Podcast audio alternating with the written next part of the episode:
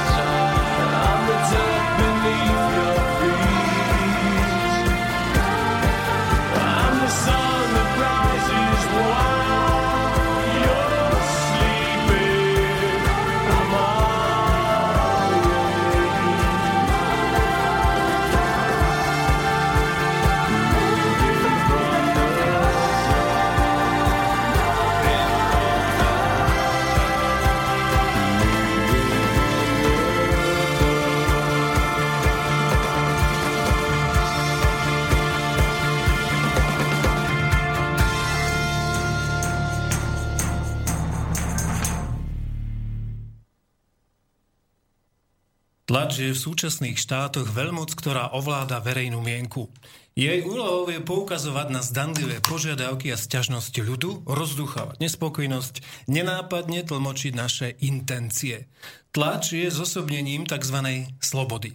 Ale vlády nežidovských štátov nedokázali využiť jej veľkú moc a preto padla do našich rúk. Tlačov sme dosiahli obrovský vplyv a pritom sme zostali ukrytí v pozadí. Vďaka tlači sme vo svojich rukách zhromaždili zlato, aj keď nás to stálo mnoho slz a krvi v našich hradoch. Ale každú obec z našej strany vyvážia pred Bohom tisíce gojov, nežidov. Protokoly sionských mudrcov rok 1903. Priatelia, vážení poslucháči, je tu relácia časopisu Zema vek. My sme ju odpálili skladbou Davea Gehena a projektu Soul Savers z albumu Angels and Ghosts a tá piesen sa volala All of This and Nothing. Je to tiež, povedal by som, trošku taký príznačný názov aj pre to, čo sa dnes deje a napokon aj to, o čom sa budeme dnes večer baviť. Tou témou sú uh, dymové signály, pretože dnes večer vysielam ja spolu s mojim kolegom z redakcie Lukášom Perným. Krásny večer prajem. Spolu e, s ním tu v štúdiu je zvukový technik Martin Bavolár. Martin, zdravím aj teba. Ďakujem pekne a pozdravujem všetkých poslucháčov. Pekný večer. No, milí poslucháči, my samozrejme túto reláciu vnímame ako kontaktnú. Ja ju budem pripravovať spolu s kolegami tak, že v zásade vždy budem rozoberať niektorú z tých tém, ktoré sú pre mňa dôležité a tie témy ja píšem vždy ako povedal by som editoriál, ale v skutočnosti to editoriál nie je. To také úvodné zamyslenie, úvodná esej, ktorá nejakým spôsobom určuje aj to, čo sa v časopise deje, ale môže to byť samozrejme aj mimo, mimo tej línie. E, začal by som teda s dymovými signálmi, ktoré sú e, zamyslením sa v decembrovom čísle, ktoré práve dnes e, vyšlo z tlačiarne a pravdepodobne zajtra už u mnohých tých, ktorí ho majú predplatené, sa bude nachádzať poštovej schránke a pri tých ostatných uh, je tu odkaz, že už v štvrtok v Bratislave a v piatok v ostatných uh, nákupných centrách alebo bodoch, kde je možné uh, ten časopis si kúpiť. Čiže to zamyslenie, ktoré sa týka vojen, ktoré vedú médiá, som formuloval. Všetky vojny začínajú zámienkou, ktorá sa najprv bubnovala do sveta. Táto základná myšlienka o tom, že aj technológie bubeníkov sú stále šialenejšie dokonalé, bude v zásade ústrednou témou toho, o čom sa budeme dnes večer baviť. No a teraz e, na úvod, aby sme boli svižnejší, si dáme jeden z mojich e, autorských e, projektov počinov, ktorý sa volá Desire. Spievam ho v kapele Orpheus Brothers.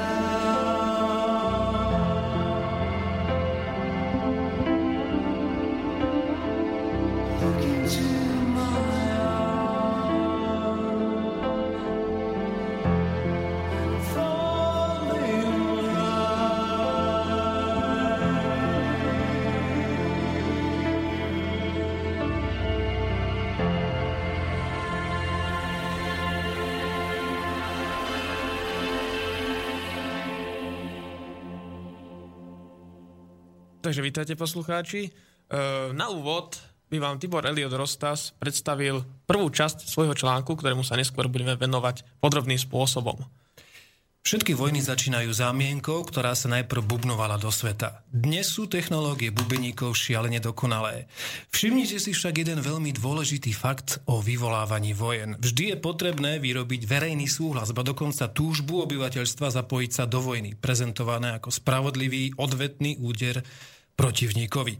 Tento súhlas je vždy vytvorený útokom na obyvateľstvo, na prostých nevinných ľudí. Položme si otázku, prečo moslimovia neútočia na parlamenty, vládne budovy a inštitúcie, odkiaľ vychádzajú na ich likvidáciu. Všetky tie plány. Prečo sú to vždy nevinní ľudia v dave, metrách alebo v mrakodrapoch?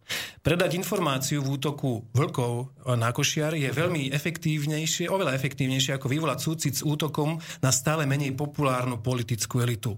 Ľudia musia byť vystrašení na smrť a mať pocit, že sa to týka priamo ich, že v ohrození sú oni samotní a musia sa brániť.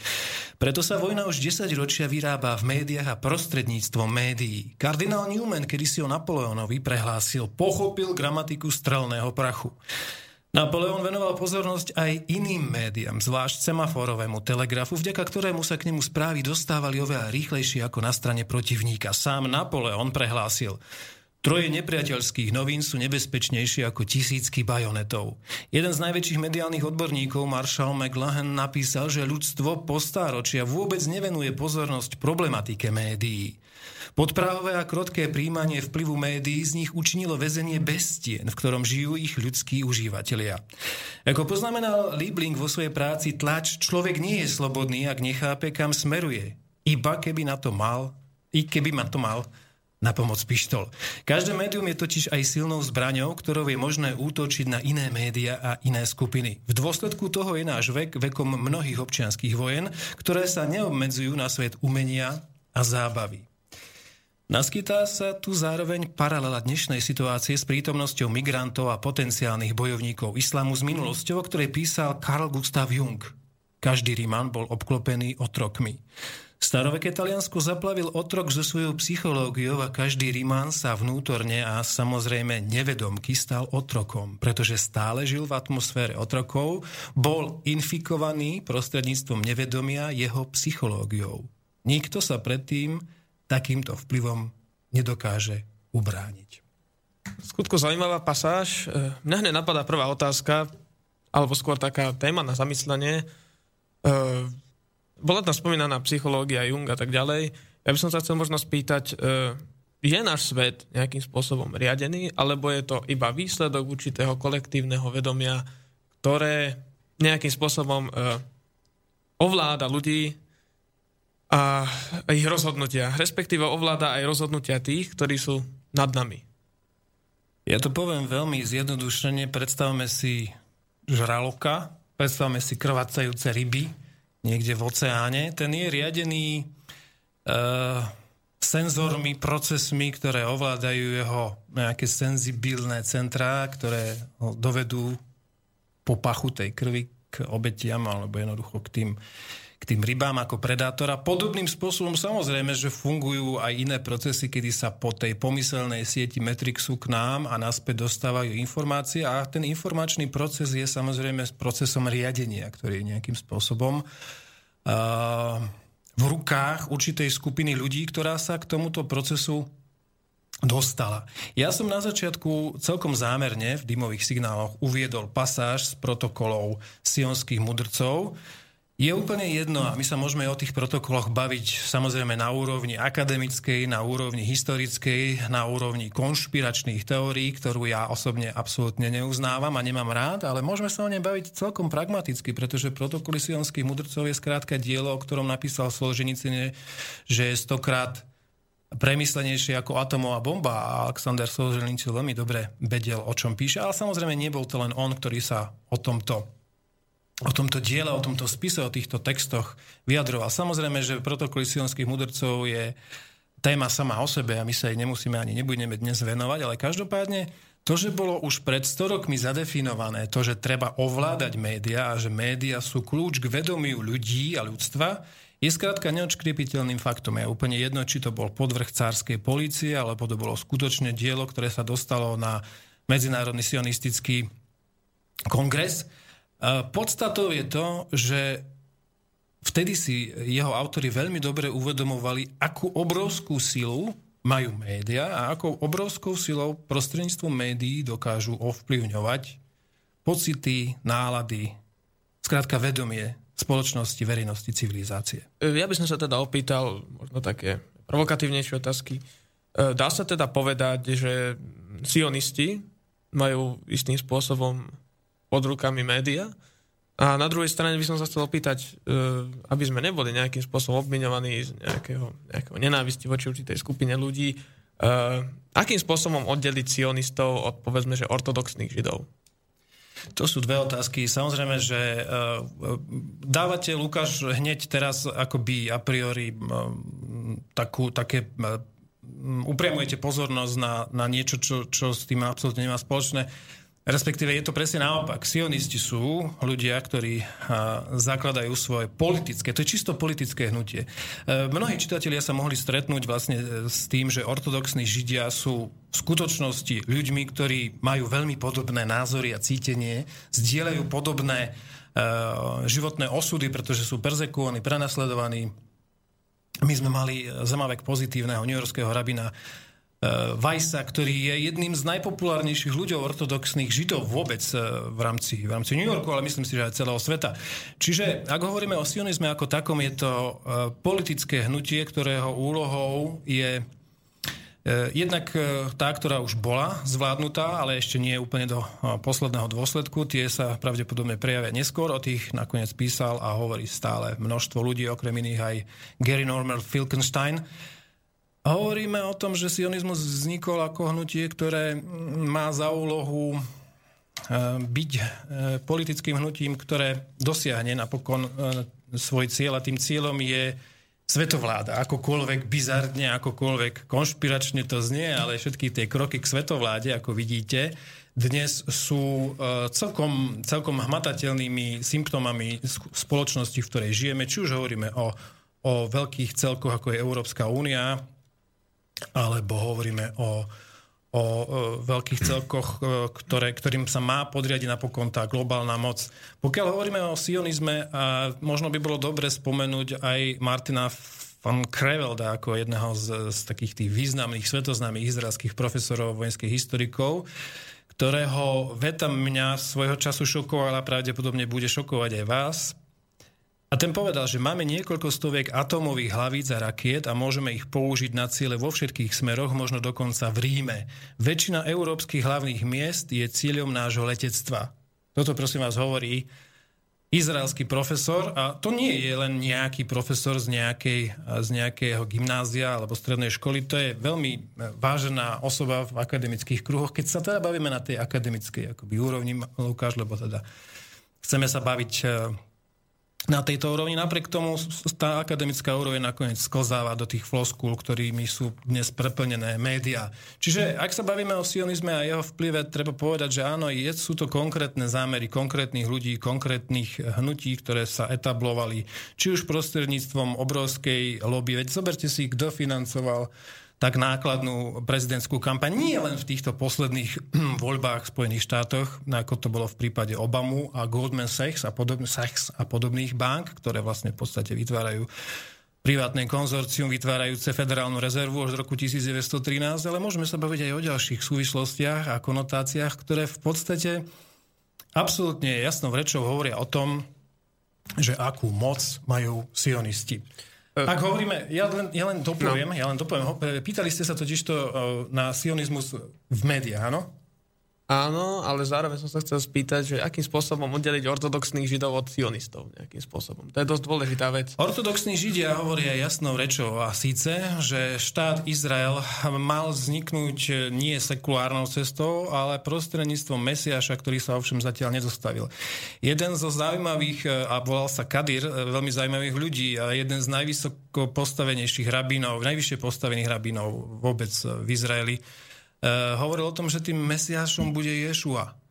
Čo je veľmi zaujímavé, zvlášť pre kresťanov a mimoriadne zaujímavé aj pre samotných židov, pretože to povedal jeden z najváženejších predstaviteľov judaizmu a z jeho úst to vyznelo mimoriadne paradoxne. Povedal to pred smrťou, respektíve napísal to na papierik. Čiže to je len taká moja poznámka k ortodoxným židom, ktorí ešte raz opakujem, sú zásadne proti tomu, aby Izrael vznikol spôsobom, aký vznikol. To Sekulárny. prostredníctvom, no, sekulárnym je ten eufemistický pojem a teroristickým je ten pravý význam, ako, ako vznikol štát Izrael. A možno by som dodal tú tretiu rovinu z hľadiska možno marxistického.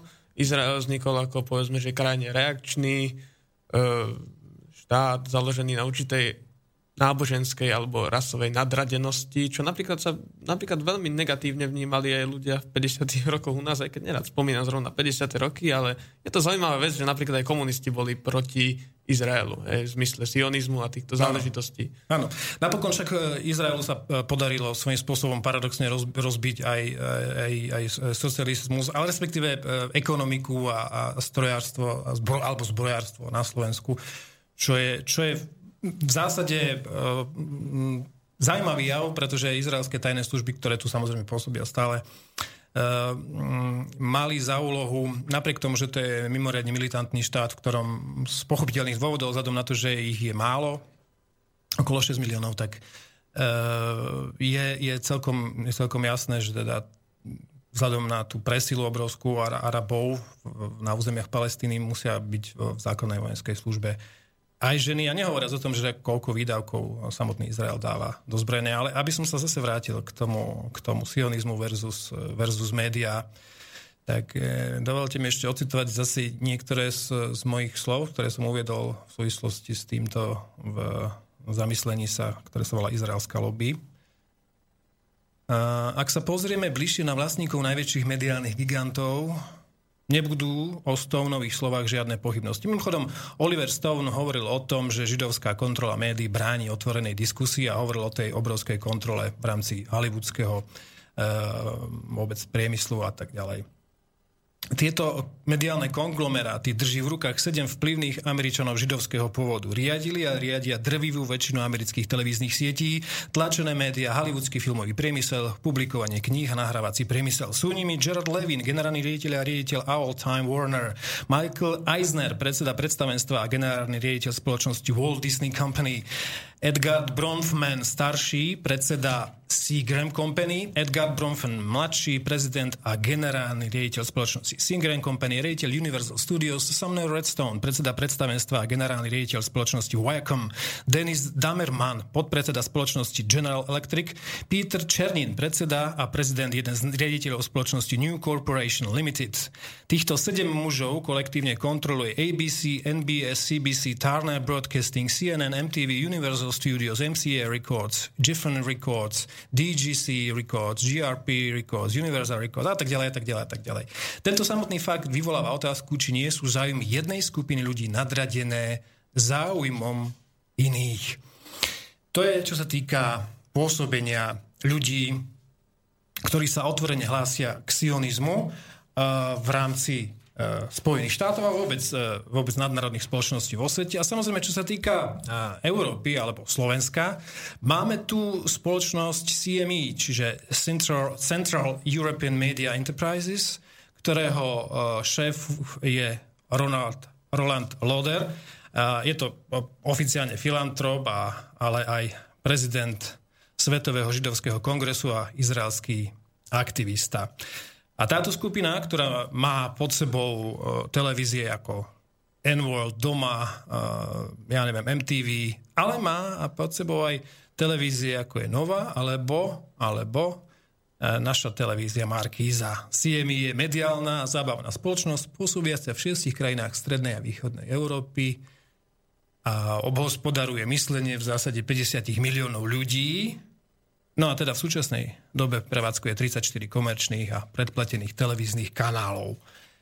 Opäť e, jej šéfom je prezident Svetového židovského kongresu. Nuž, e, keď si toto spojíte s úvodným textom z protokolov siovských mudrcov, ktorý hovorí o tom, že treba naozaj tú veľkú moc zhromaždiť do ich rúk, tak potom sa mi zdá, že tá paralela nie je celkom, nie je celkom úplne tak nesprávna a tá hypotéza o tom, že ten svet médií riadí e, skupina, ktorá má vlastné záujmy a preferencie, nebude celkom až tak nemiestná. Ja by som do tejto pestrej mozaiky ešte pridal jedno meno, volá sa Andrew Rashbos, Rashbos, neviem presne, ako sa to číta. Mm-hmm. Je to šéf agentúry Reuters, ktorá do veľkej miery ovplyvňuje väčšinu našich tzv. mienkotvorných e, médií. E, citujú ju väčšina stránok, citujú televízie a tak ďalej. Tak som sa pozrel na tohto chlapíka, že z akého prostredia pochádza a zistil som, že to je bývalý vedúci Economist Group, bol tam výkonným predsedom, no takže je pochopiteľné asi z akého prostredia pochádza. A taktiež bol zakomponovaný tzv. DMGT Euromoney, čo je vlastne nejaká spoločnosť, nejaká korporácia, ktorá ovláda. A to, to sa dá nájsť na internete všade, Hej, dá sa to dokázať. Tak, Média... Zase na druhej no. strane, viete, no, oponent môže povedať, že na internete je dnes všetko, všetko a nič, takže pochopiteľne dá sa to dohľadať v úplne konkrét, na konkrétnych serveroch, ktoré sú verifikovateľné Áno. a ktoré sú serverami ich vlastnými. No a e, vlastne táto spoločnosť ovládala, aby sme teraz došli k tomu, že vlastne tí médiá sú nejakým spôsobom prepojené, tak e, nie je to otázka médií, ale aj vzdelanosti, energi, energetiky, e, poistenia, nehnuteľnosti a mnohých ďalších aspektov každodenného života. Hej. Čiže možno, že je istá analogia z Čomského tými e, ideologickými aparátmi systému. Hej. No a tam by som chcel nadviazať, že jedna vec, na ktorej sa určite zhodneme, je to, že je tu určitá skupina ľudí, ľudí, ktorí ovládajú vlastne našu planétu alebo naše vedomie a tak ďalej. A je to možno 1 až 5 hej. Na tom sa zhodne väčšina západných teoretikov, či už sú proste konzervatívci, liberáli, marxisti a tak ďalej. Jednoducho nájdete ich naprieč ideologickým spektrom. E, marxisti však túto skupinu nazývajú kapitalistami, oligarchami alebo dokonca neofeudálmi a ja sa vás, Tibor, spýtam, ide teda o tých istých ľudí? Čiže či existuje paralela medzi sionizmom a v podstate kapitalizmom, alebo povedzme, že nadnárodným neoliberálnym kapitalizmom. Veľa termínov, ale... Už keby tu sedel, sedel uh, Bacon, inými slovami uh, Shakespeare, tak by vám možno povedal svoj názor ešte z čas, keď písal kupca Benátskeho a keď hovoril o skupine ľudí, ktorá žije oddelenie v gete v rámci Benátok a ktorá môže požičiavať na úrok. Viete, Deuteronomium 21 kapitola hovorí o tom, že môžeš požičavať, požičiavať na úrok len svojim e, bratom nesmieš. Čiže ostatným áno, bratom na úrok nesmieš požičiavať. Čiže ak hovoríme o nejakej moci, keď hovoríme o nejakej mm, filozofii, tak tu treba odvíjať od uh, akéhosi uh, presvedčenia jednak uh, vyvolenosti a jednak od schopnosti um, ovládať určité transformačné procesy aj v rámci ekonomiky, aj, v rámci aj v rámci toho, že skrátka na niektoré veci um, normálny alebo bežný človek, aby som tak bol presný, um, nemá tú výbavu, skrátka, pretože sa neriadí Talmudom. A talmudské e, vieroučenie v podstate mm, je veľmi, veľmi, e, povedal by som, nepriaznivé k tomu kresťanskému svetu. Už vôbec nehovoriac o tom, akým spôsobom sa vyjadruje napríklad o autoritách kresťanského svetu, ako je Ježiš Kristus alebo Mária, na rozdiel od Koránu, ktoré ich, ktoré ich autority akceptujú. Vnímajú ich Ježiša ako, ako, ako proroka, na rozdiel od talmudského vyhlásenia, v ktorom je to Balám, alebo to je taký krycí názov v podstate pre, pre, pre mm, toho najväčšieho nepriateľa, ktorá sa, ktorý sa má podľa, podľa Talmudu variť v spermiách a výkaloch. Viete, toto sú, to sú drastické veci, o ktorých kresťania bežne nevedia a teraz, keby ste to... Je, je, je, je možné, je možné sa k tomu veľmi, veľmi ľahko dostať a prípadne po skončení relácie môžeme dať aj mnohé odkazy na verifikovateľné a kvalitné stránky, ktoré, ktoré celý Talmud majú v angličtine, ale aj teda v hebrejčine. No ja sa teda vrátim späť, takže existuje teda tá analógia aj medzi sionizmom a tými, čo nás ovládajú, nazvime ich kapitalistami, oligarchami. No a ja sa práve tomu dostávam, že keby tu sedel ten Shakespeare, tak už v tom, eh, povedzme, stredoveku by mm, ste mohli nájsť stopy toho, akým spôsobom sa to celé vyvíjalo, cez, eh, cez to, akým spôsobom sa práve títo mm, zástupcovia z Benátok dostali do Holandska a do Anglicka, kde založili svoje skupiny finančné, kde založili banky, kde Williama Oranžského tretieho presvedčili o tom, že je dobré, aby neemitoval peniaze samotný monarcha alebo monarchia alebo vláda, ale aby e, to robili oni, samozrejme s tým, že budú potom požičiavať na to, aby boli peniaze na zbrojenie. E, podmienkou bolo, aby mali monopol na vydávanie peňazí. Toto je modus operandi sionizmu a vôbec myslenia, ktorom tu, o ktorom tu hovoríme. V roku 1913 napokon sa podarilo príjmeť amerického prezidenta Woodrowa Wilsona k tomu, aby podpísal zákon, ktorý vlastne v podstate Spojené štáty prostredníctvom zákona Federálnej banke Federálnej rezerve zbavuje Američanov. De facto suverenity tým, že si už nevydávajú peniaze sami, ale vydávajú ich práve tieto sionistické kruhy prostredníctvom Federálnej rezervy ktorá vydáva dolár dodnes. Vieme samozrejme, že dnes prebieha vojna, celosvetová vojna, pretože sa do nej zapája stále viacej ohnízk, ktoré sú vytvárané práve k tomu, aby sa napokon zlúčili do jednoho veľkého požiaru, tak ako sa to stalo za druhej alebo prvej svetovej vojny, ktorý takisto spôsobilo hnutie sionizmu. Mimochodom, takisto, Lukáš, ešte to poviem, trošku, trošku to rozvádzam, ja viem, ale veď máme dnes čas až do pol 11, máme ešte len 9 hodín, pol hodinka za nami. Pokiaľ hovoríme o druhej svetovej vojne, napríklad viete o tom, že bola dôsledkom veľkej hospodárskej krízy, Takisto v nej mal prsty Federálna rezervná banka, napokon priznal to aj prezident eh, Bernanke, ktorý eh, jasnými slovami eh, priznal, že, že áno, že v časoch tých, tých 20 30 rokov skrátka mala veľký podiel na tom svetovom konflikte práve Federálna rezerva. Hovoriť o tom, že to nie je, že to nie je konzorcium súkromných, privátnych bank a privátnych zájmov je naozaj, použijem teraz mi tak na jazyk sa dá taký pekný český výraz, že po, naozaj veľká pošetilosť, pretože stačí sa naozaj začítať do materiálov, ktoré píšu odborníci ako odborník na ekonomiku Joseph Stiglitz ako šéf ekonomu Svetovej banky a píše tam nielen o tomto, ale aj o Medzinárodnom menovom fonde a podobných inštitúciách, kde úplne jasnými slovami popisuje a pomenúva celú túto problematiku. Skrátka, dobre, e, tá obrovská ekonomická moc e, potrebuje pochopiteľne mať aj svoj background.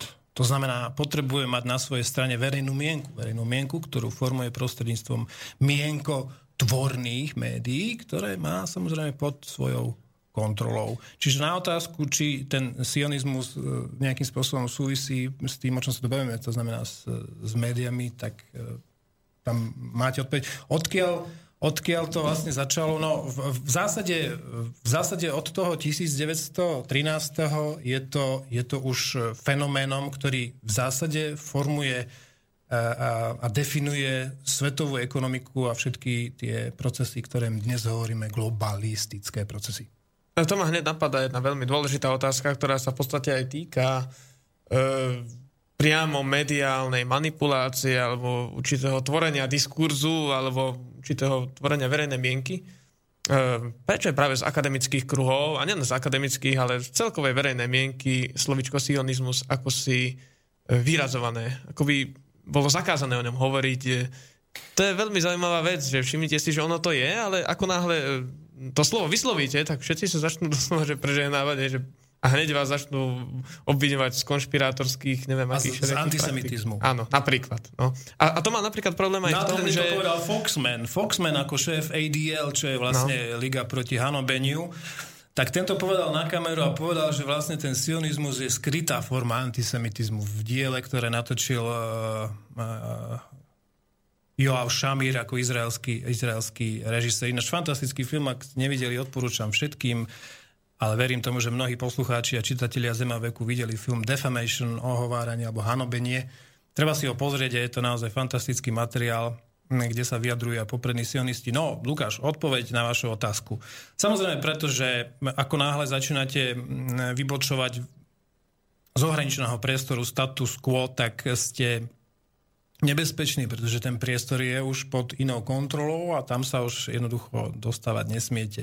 V rámci akademických kruhov, v rámci e, akademického vzdelania, m, ktoré mi, ktorým som prešiel niekoľkých akadémiách a ja, tak je to samozrejme také ako, dá sa hovoriť, dá sa diskutovať o tých anieloch na špičke ihly ako v stredoveku a dá sa jednoducho rozoberať témy, ktoré sú rozoberateľné a ktoré sú možné a ako náhle označíte konkrétnejšie pôvodcov toho, jednak z toho psychologického dôvodu je to také, akoby konkretizovanie je už také, uh, také menej, menej keď, to ne, keď, keď to ponechávate akoby na také dotvorenie si scenára Fialovej hemle, hej. No, môže byť aj zelená, ale môž, jednoducho, keď to nechávate na dotvorenie si ten scenár v hlavách, tak to vyzerá oveľa tak príťažlivejšie, tak tajomnejšie, tak univerzitnejšie, tak, tak, tak, tak viacej je, ja neviem, ako možno, možno povedať aj hipsterskejšie. Skladka vyzerá to vždy tak nejak viac cool, ako keď poviete, že, že, že teda za týmito Viete, keď poviete, že Izrael vznikol teroristickými útokmi napríklad skupiny Irgun, ktorú viedol Menachem Begin, budúci izraelský prezident, ktorý bol označený ako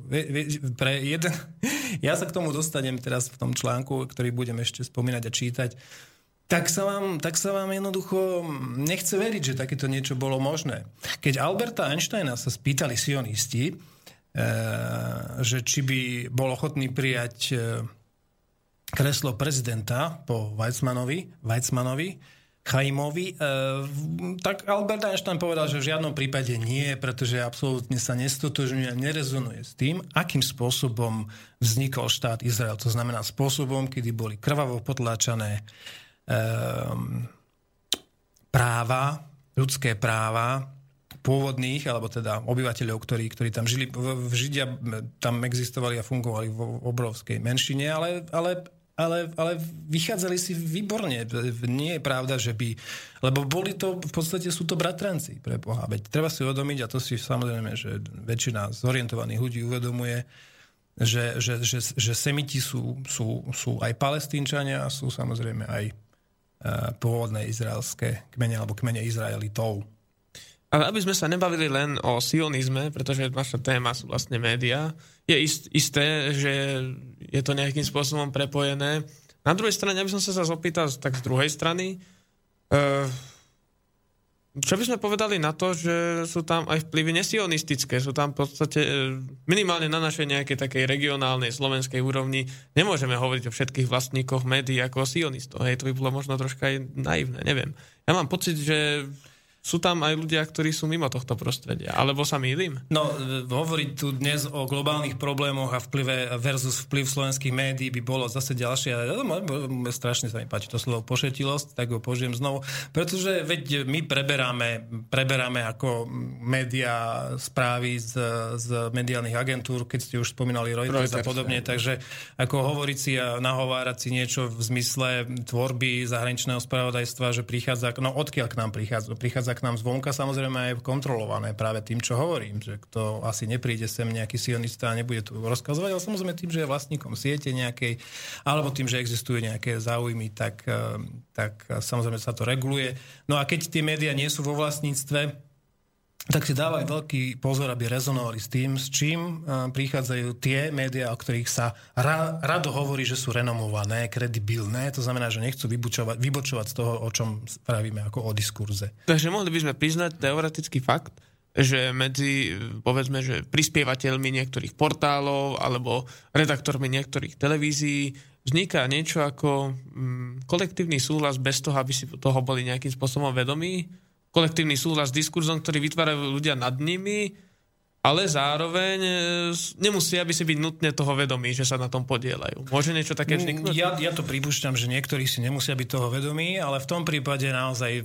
Nechcem ich samozrejme ospravedlňovať, ale oni, že môžu tam byť takéto prípady. Môžu, môžu, ale, ale v, tom, v, tom prípade, v tom prípade to len, to len priťažujúca okolnosť v zmysle ich obrovskej neprofesionality, pretože dnes existujú uh, mnohé médiá vonku, ktoré sú nie len na, na webe, ale sú aj, eh, sú aj v tlači, sú aj v televíziách a tak ďalej. Čiže dnes sa k tomu vyjadrujú mnohí ľudia. Ale ak dovolíte, ja budem ešte teda pokračovať chvíľku predsa len v tých úvahách o tom, že, že, že, že je to kýmsi riadené.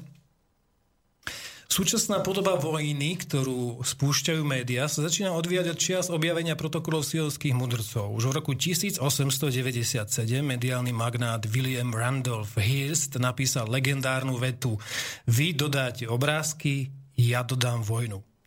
Denník The Guardian píše o jeho živote ako o živote hromadných protikladov a ukazuje, že bol stúpencom sionizmu. Pohlavári svetového sionizmu sa nikdy netajili svojimi ambíciami vytvoriť svetovládu pod ich kontrolou, čo do bodky rezonuje s obsahom a leitmotívom protokolov sionských mudrcov. E, pozrime sa teda na niekoľko ich úvah. David e, Ben Gurion pre časopis Luke Magazine 16. januára 1962 povedal v Jeruzaleme vybudujeme svetiňu prorokov slúžiacu federatívnemu zjednoteniu všetkých kontinentov, čo bude sídlom Najvyššieho súdu ľudstva, urovnávajúcim všetky spory medzi federatívnymi kontinentami, ako prorokoval Izajáš. Rabín Mayer Kahan uh, uviedol pre Jewish Press v roku 1973 vetu, alebo vety. Židovský ľud nikdy nemôže byť zničený, ale on a jeho boh sa objaví v najbližších dňoch ako víťaz nad zlom a pochabosťami všetkých ostatných národov. Sion sa bude musieť ukázať ako hora, na ktorú sa budú všetky ostatné národy obracať. Spomínaný eh, Menachem Begin na konferencii v Tel Avive v októbri 56 povedal Nebudeš mať s nimi zľutovania, kým nezničíme tzv. arabskú kultúru, na ktorej troskách budeme budovať vlastnú civilizáciu. Ten istý človek, ktorý bol šiestým izraelským premiérom a vodcom teroristickej skupiny Irgun, na otázku prominentného novinára Russella Warrena Hova, či sa považuje za otca terorizmu na Blízkom východe, odpovedal Nie, na celom svete. Bolo to uverejnené The Washington Star 15. jún 1981. No, svetový sionizmus potrebuje na nastolenie svetovlády niekoľko nevyhnutných nástrojov, prístup k prírodným zdrojom, monopol na svetovú rezervnú menu, monopol na ovládanie verejnej mienky, prostredníctvo médií, kontrolu nad zahraničnou politikou najsilnejšej veľmoci a samozrejme kontrolu nad jej ozbrojenými silami. Všetky tieto nástroje riadenia sú nástrojmi informačného procesu, v ktorom je skutočný vyník a osnovateľ plánov v utajení. Naša pozornosť sa prostredníctvom médií odvádza na islamských bojovníkov alebo na Spojené štáty ako také. V oboch prípadoch sme na falošnej stope. To, čo sa vo svetových médiách v rukách sionizmu nedozviete, je pravda o skutočnej povahe a zameraní ISIL, ktorý nahrádza nefunkčnú Al-Kaidu. ISIL je najväčšia teroristická organizácia, ktorú priamo vyzbrojuje a financuje sionistický tandem Spojené štáty a Izrael. Podľa zdrojov, ktoré poskytol Edward Snowden, túto organizáciu riadi agent izraelského Mossadu Abu Bakr al-Baghdadi, Skutočným poslaním operačný dôstojník tajnej služby menom Shimon Elliot. Ten už predtým pracoval pre americkú a britskú tajnú službu na vytvorenie organizácie schopnej pritiahnuť extrémistické sily z celého sveta a vytvoriť armádu hrdlorezov prezentujúcich Korán a Allah ako strašnú odvetu Európe. E, čiže na tú tému mm, by sa dalo samozrejme hovoriť, eh, hovoriť oveľa, oveľa Čiže viac. podľa vašej teórie uh, ISIS a ISIL je... ISIL. ISIL, ISIL práve, hej, Levanta, teda je to, je to iba akýsi manéver na odpútanie pozornosti skutočných hlavných režisérov toho celého procesu. Budeme sa o tom baviť. Ale teraz si dáme pesničku. Ja som muzikant aj vy, Hej. Lukáš. Zatiaľ ale už zakázaný v podstate. Si zakázaný, zakázaný nemôže byť. Viete, nedá sa zakázať milovať, nedá sa zakázať byť muzikantom, nedá sa zakázať hrať si dobré pesničky. Ja verím tomu, že v každú reláciu, v ktorej budeme my a v ktorej budem môcť e, púšťať hudbu, tak to bude relácia, kde budem púšťať muziku, ktorá mne sa veľmi páči a veľmi si prajem, aby sa páčila aj poslucháčom a rezonovala s tým, čo cítia oni. A teraz celkom zase príznačná, príznačná skladba od kapely Suede, ktorá sa volá We Are the Pigs. thank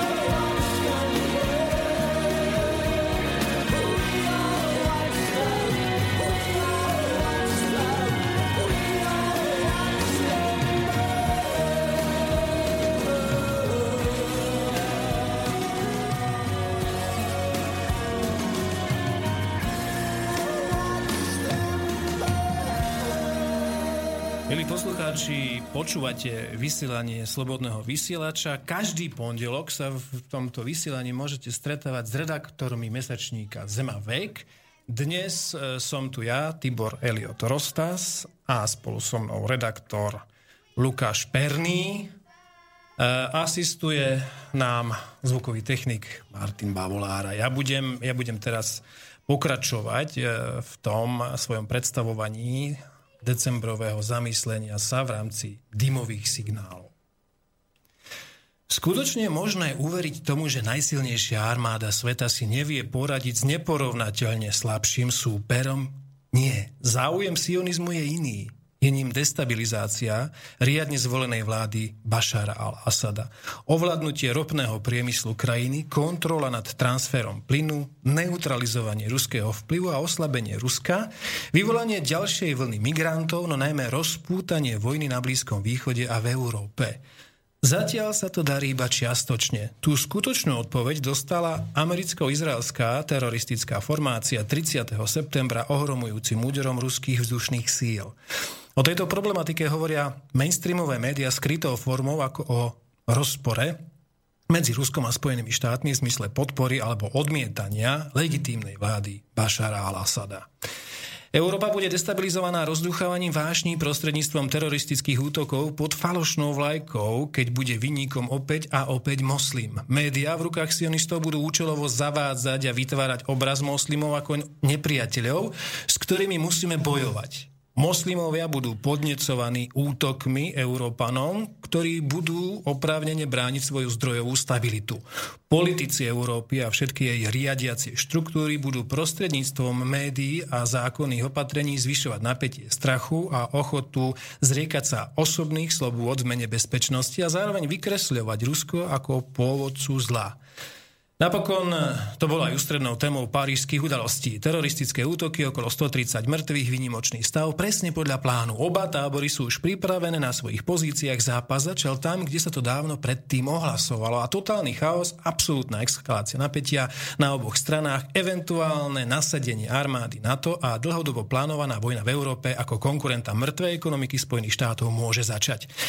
Je tragédiou, že hlavnými účinkujúcimi budú opäť nevinné obete, kým, tak ako v každej vojne, scenáristi za veľkou mlákou ostanú v suchu. E, ja sa bavím o tejto téme spolu s Lukášom Perným, baviť sa samozrejme chceme aj s vami, preto píšte na adresu studiozavináč slobodný vysielač.sk a v tej poslednej tretine našej relácie sa budeme zaoberať vašimi otázkami a našimi odpovediami. Takže ja som si, Tibor, medzi tým urobil niekoľko zaujímavých poznámok, ktoré by mohli byť podnetné. E, v tejto súvislosti v zmysle vytvárania určitého diskurzu je veľmi zaujímavá vec, ktorú si možno, nám možno mnohí čitatelia a poslucháči e, všimli, e, že v poslednom čase v prostredí tzv. tretieho sektora mm, sa organizujú samozrejme cez určité granty a cez určité finančné toky, určité Organizácie teda organizujú prednášky, e, píšu sa články, blogy na tému tzv. informačnej bezpečnosti. Ja sa tak opýtam čisto z filozofického hľadiska. Čo je to nebezpečná informácia? Môže byť vôbec informácia pre Boha nebezpečnou? Pre mňa je informácia iba pravdivá alebo nepravdivá. Ako je možné, že vytvárajú vôbec diskusiu o tom, že existuje nebezpečná informácia? No, týmto sa v zásade e, aj zadefinovalo jednak ich myslenie, ale celý ten koncept myslenia, lebo pre nich samozrejme, že existujú nebezpečné informácie a to sú informácie, ktoré narúšajú ich monopol na myslenie a na vytváranie verejnej mienky. Takže samozrejme mm, treba tieto informácie odfiltrovať a tieto informácie mať pod kontrolou. Mne sa zase na druhej strane dostal do rúk e, celkom zaujímavý dokument, ktorý priniesla stránka živé.sk. No, no práve my... som sa na to chcel spýtať inak. No, no tak aspoň vidno, že to nemáme nachystané, všetko no. sa odvíja v čase a priestore tak, ako tečie. Ja len toľko poviem, že my sa samozrejme touto problematikou, ktorú teraz tu budem e, zase citovať, budeme zaoberať v najbližších dňoch, budeme sa samozrejme pýtať e, inštitúcií. Napokon máme tu Martina, takže ja, sa, ja, ja, ti, ja ti prečítam kúsok z toho materiálu a možno aj ty by si nám k tomu vedel niečo povedať. E, mám tu informáciu. Vláda schválila novely viacerých zákonov s cieľom posilniť bezpečnosť Slovenska z hľadiska možných teroristických hrozieb. Úpravy zasahujú aj poskytovateľov internetových domén a prevádzkovateľov webov. Informačná služba dá návrh a súd sa mu vyhovie. Prevádzkovateľ bude povinný mu vyhovieť. Zákon ešte musí schváliť parlament. Návrh vychádza z premisy, že úspešnosť boja proti terorizmu je podmienená včasnou identifikáciou podozrivých aktivít a efektívnou a flexibilnou spoluprácou medzi bezpečnostnými zložkami v krajine, ako aj medzinárodnou spoluprácou, píše sa v predkladacej správe. Plánovaná legislatíva má v praxi umožniť zodpovedným inštitúciám zamedziť prevádzku alebo prístup na stránky, ktoré prispievajú k šíreniu myšlienok podporujúcich alebo propagujúcich terorizmus, politický alebo náboženský extrémizmus či sekty. Tvorcovia si od nových nástrojov sľubujú výrazné zníženie samoradikalizácie, keďže predstavuje značné riziko pre mnohé nielen európske štáty, uvádza dôvodová správa. Zrušenie prevádzky predmetných webov zákon podmienuje niekoľkými krokmi. Pod vpisuje konkrétny postup. Najdôležitejším prvkom v reťazci je súhlas zo strany sudcu s návrhom Slovenskej informačnej služby. Podaná žiadosť i príkaz súdu pritom musí obsahovať predovšetkým odôvodnenie potreby zakázania prevádzky alebo prístupu na webové sídlo. Slovenská informačná služba na záver doručí rozhodnutie do vlastných rúk dotknutej strane a preukázateľne ju oboznámi s neutajovanou časťou obsahu zákonodárcovia, a teraz prichádzame naozaj k tomu perlo rodiacemu sa procesu, ktorý by určite Orwell pokladal za mimoriadne inšpiratívny zdroj. Zákonodárcovia priznávajú, že dôjde k vytvoreniu právneho základu pre obmedzenie práva na informácie, ktoré občanom poskytuje ústava. Napriek tomu ubezpečujú, že text je v súlade s najdôležitejším zákonom štátu i medzinárodnými zmluvami, ako aj právom európskych spoločenstiev a Európskej únie. Zároveň autori dodávajú, že vznikne najdôležitejší preventívny nástroj v boji proti terorizmu v kybernetickom priestore. Tak najprv e, reakcia, asi ty si sa chcel niečo k tomu spýtať, no, Lukáš? Úplne jednoduchú vec, že či je to teda koniec slobody a koniec hľadania pravdy, pre tých, ktorých povedzme, že hodia do tej škatulky nebezpečných, v podstate pre systém. E, a druhá vec, není to náhodou taká možná aj kombinácia tých najnegatívnejších prvkov 1984 a Brave New World od Huxleyho, teda Orwell Huxley, že je to vlastne nejaká taká kombinácia tých najnegatívnejších prvkov týchto dvoch dystopí. Áno. No, Dystopie svojho času predpovedali aj iní autori a písali o nich, e, ale v praxi sa napokon ukázali ako realita. Veď znova musíme len hovoriť o tom, že národ alebo vôbec civilizácia, ktorá nie je schopná sa poučiť z vlastnej minulosti, nie je schopná vybudovať budúcnosť a ani žiť v prítomnosti napokon. Povedzme si, ako to bolo, keď, keď horel Reichstag napríklad. Takisto tá analogia je tu, alebo to bolo um, pri, pri uh, útokoch na Svetové obchodné centrum v roku 2001. To sa dnes samozrejme veľmi pregnantným, rukolapným, jasným, zadefinovateľným exaktným spôsobom, spektakulárnym spôsobom podarilo aj v Paríži, pretože celý svet uh, a celý Facebook sa začal obliekať do do slziacich eh, parížských zástav a slziacej Eiffelovky, čo je samozrejme pochopiteľné a budeme sa o tom ešte baviť, pretože sa tu hrá o ľudskú dôveru a city, ktoré sa samozrejme zneužívajú v tomto prípade veľmi, veľmi, veľmi drastickým spôsobom, ako napokon vždy v histórii. Keď hovoríme, keď hovoríme o tom um, Reichstagu, tak takisto v 39. roku boli prijaté zákonné opatrenia, ktoré výrazným spôsobom ovplyvňovali slobodu jednotlivca a základné ľudské práva a slobody a bolo možné im kontrolovať, e, kontrolovať e, súkromie, kontrolovať poštu, kontrolovať e, a obmedzovať ich životy. Samozrejme, a tak sa k moci dostala totalita.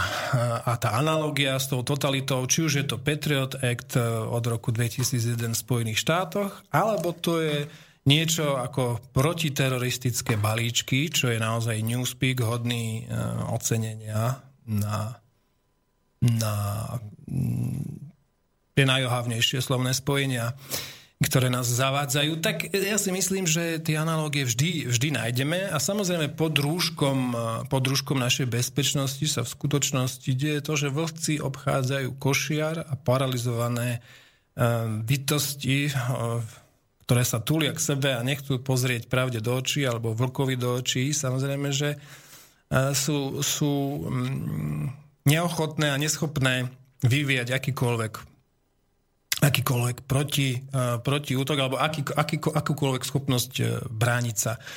Či sú obmedzované slobody? Hovorím, budeme sa na to veľmi, veľmi zodpovedne a mm, veľmi jasne pýtať e, zodpovedných inštitúcií, či už je to ministerstvo vnútra, alebo budeme sa napokon pýtať aj ďalších zainteresovaných strán, do akej miery toto myslia vážne, pretože vypínať servery alebo vypínať, samozrejme, že, že dá sa to obchádzať a tá, to, to, je, to, to, je, to je druhá vec, e, e, technická záležitosť, že, že toto fungovať aj tak nebude môcť celkom, čiže to je absurdum samo o sebe, ale na druhej strane vôbec, že, že niekoho napadajú takéto veci, podobne ako napadajú, e, že, že budú odzbrojovať e, vlastníkov alebo držiteľov legálne, legálne e, nadobudnutých zbraní v Európe. Je takisto ďalší absolútny nonsens, pretože veď tie teroristické útoky jednak neboli spáchané zbraniami v legálnej držbe, aspoň som takúto správu ja nedostal a, bolo by to teda čudné. A treba si povedať, že vlastníci a držiteľia zbraní rôzny, rôzneho typu preukazov, tak e, veď oni nepáchajú trestnú činnosť. Trestnú činnosť, e, keď si zoberieme štatistiky, aj či, či z ministerstva vnútra alebo, alebo, alebo spravodajských služieb, tú trestnú činnosť e, v drvivom, v drvivom percentne, v percente páchajú, keď hovoríme o strelných zbraniach, práve zbraniami, ktoré sú nadobudnuté na čiernom trhu, to znamená, nie sú v legálnej držbe a nemajú riadne zavidované teda. To znamená, že, že, že je to absolútne absurdná situácia a navyše, keď sa na to pozriete úplne takým tým sedliackým rozumom, no máme tu problém s migrantami, ktoré, ktorý sa ukazuje, že teda aspoň nám tu v tomto scenári predstavujú tak, že teda tí, tí, tí moslimovia budú útočiť a pripravujú nás na ten scenár Huntingtona, ktorý hovoril o strete civilizácií. Aj, o to som chcel hovoriť. Budeme o tom hovoriť, no jasné. A vy teraz ste samozrejme rozmýšľate, že ako, no dobre, no tak máme tu teroristov, ktorí, ktorí dostávajú rôznymi kontingentami a loďami a neviem čím všetkým sem zbrane, však e, k tomu existovali aj rôzne dokumenty a videli ste aj tú grécku, grécku, greckých policajtov, ktorí zadržali teda ten obrovský, obrovský mm, tanker, teda nie, nie tanker, ale pardon, e, nákladnú loď, kde boli, kde boli zábané zbrane. No tak reakciou na to je od, od, odzbrojiť akoby domáce, alebo ne, nerozumiem tomu, že akú to má súvislosť v súvislosti s bojom proti terorizmu, ale asi nám to tí zainteresovaní lepšie, lepšie potom vysvetlia. To ma nenapadá vlastne tá analógia s tým Huntingtonom. E, je veľmi zaujímavá vec, fakt, že ide o človeka, ktorý pochádza z interného prostredia, a v tej 400-stranovej knižke, ktorú som nedávno čítal, aj spracoval, a bude aj teda v januárovom čísle možno článok, keď sa mi ho podarí stihnúť, mm-hmm. je zaujímavá vec, no, že fakt, sa. Ide o, jasné, no. ide o človeka, ktorý pochádza z prostredia amerických prezidentov a podľa mňa není náhoda, že takýto človek v 96. alebo kedy to presne vyšlo, to až reedícia, myslím, že dokonca 93. až. A druhá časť, druhá reedícia v 6. Bolo to začiatku 90. No. rokov, no. Že vlastne celá tá kniha, to všetko sa deje. Akože to tam všetko je.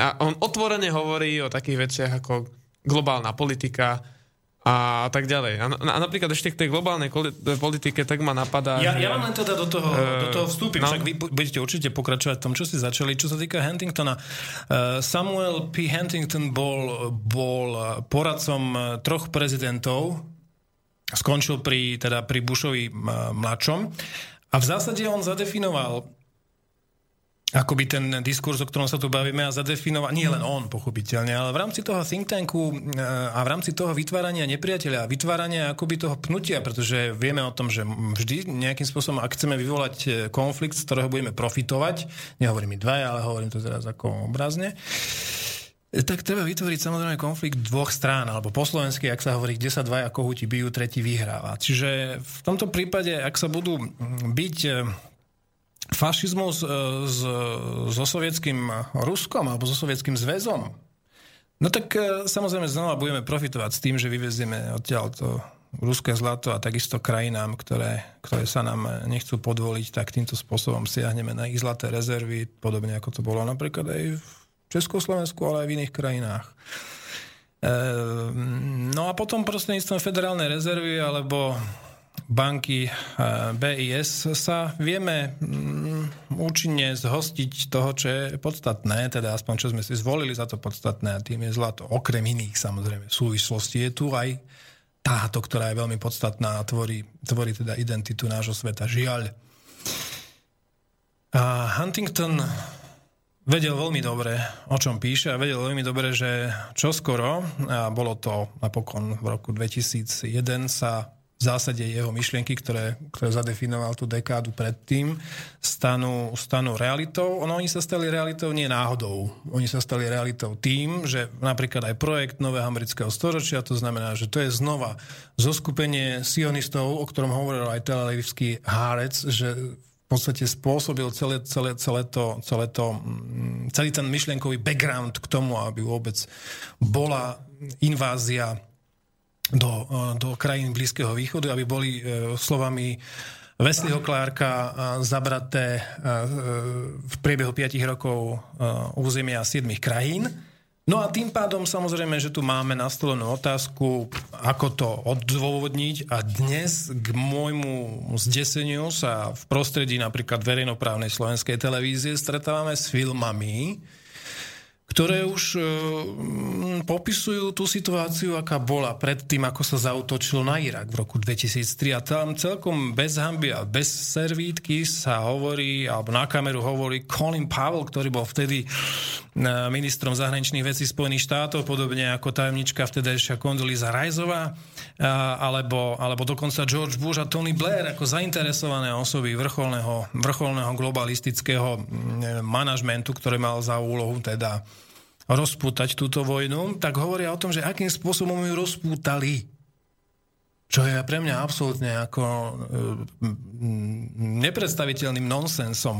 Hovorí tam Colin Pavel napríklad v dokumente, opakujem, ktorý prináša verejnoprávna slovenská televízia, o ktorý keby ste dali pred, povedzme, e, práve tým 10 ročím e, o niekom, niekom o tom rozprávali. My sme o tom rozprávali v roku 2003 ako na našich koncertoch kapely Šelvoj. A vtedy nám to málo kto veril. Dnes je doba samozrejme iná, ale vtedy, keby ste pustili dokument, v ktorom Colin Pavel povie, že viete čo, že my sme vtedy ešte ale nemali dôkazový materiál a ja som mal málo času a povedal som Kondolize, preboha, zastav to, zastav to, rýchlo to zastav, povedz prezidentovi, že nemáme ten materiál, e, bola to chyba, skrátka, bol to dnešným slovníkom hoax.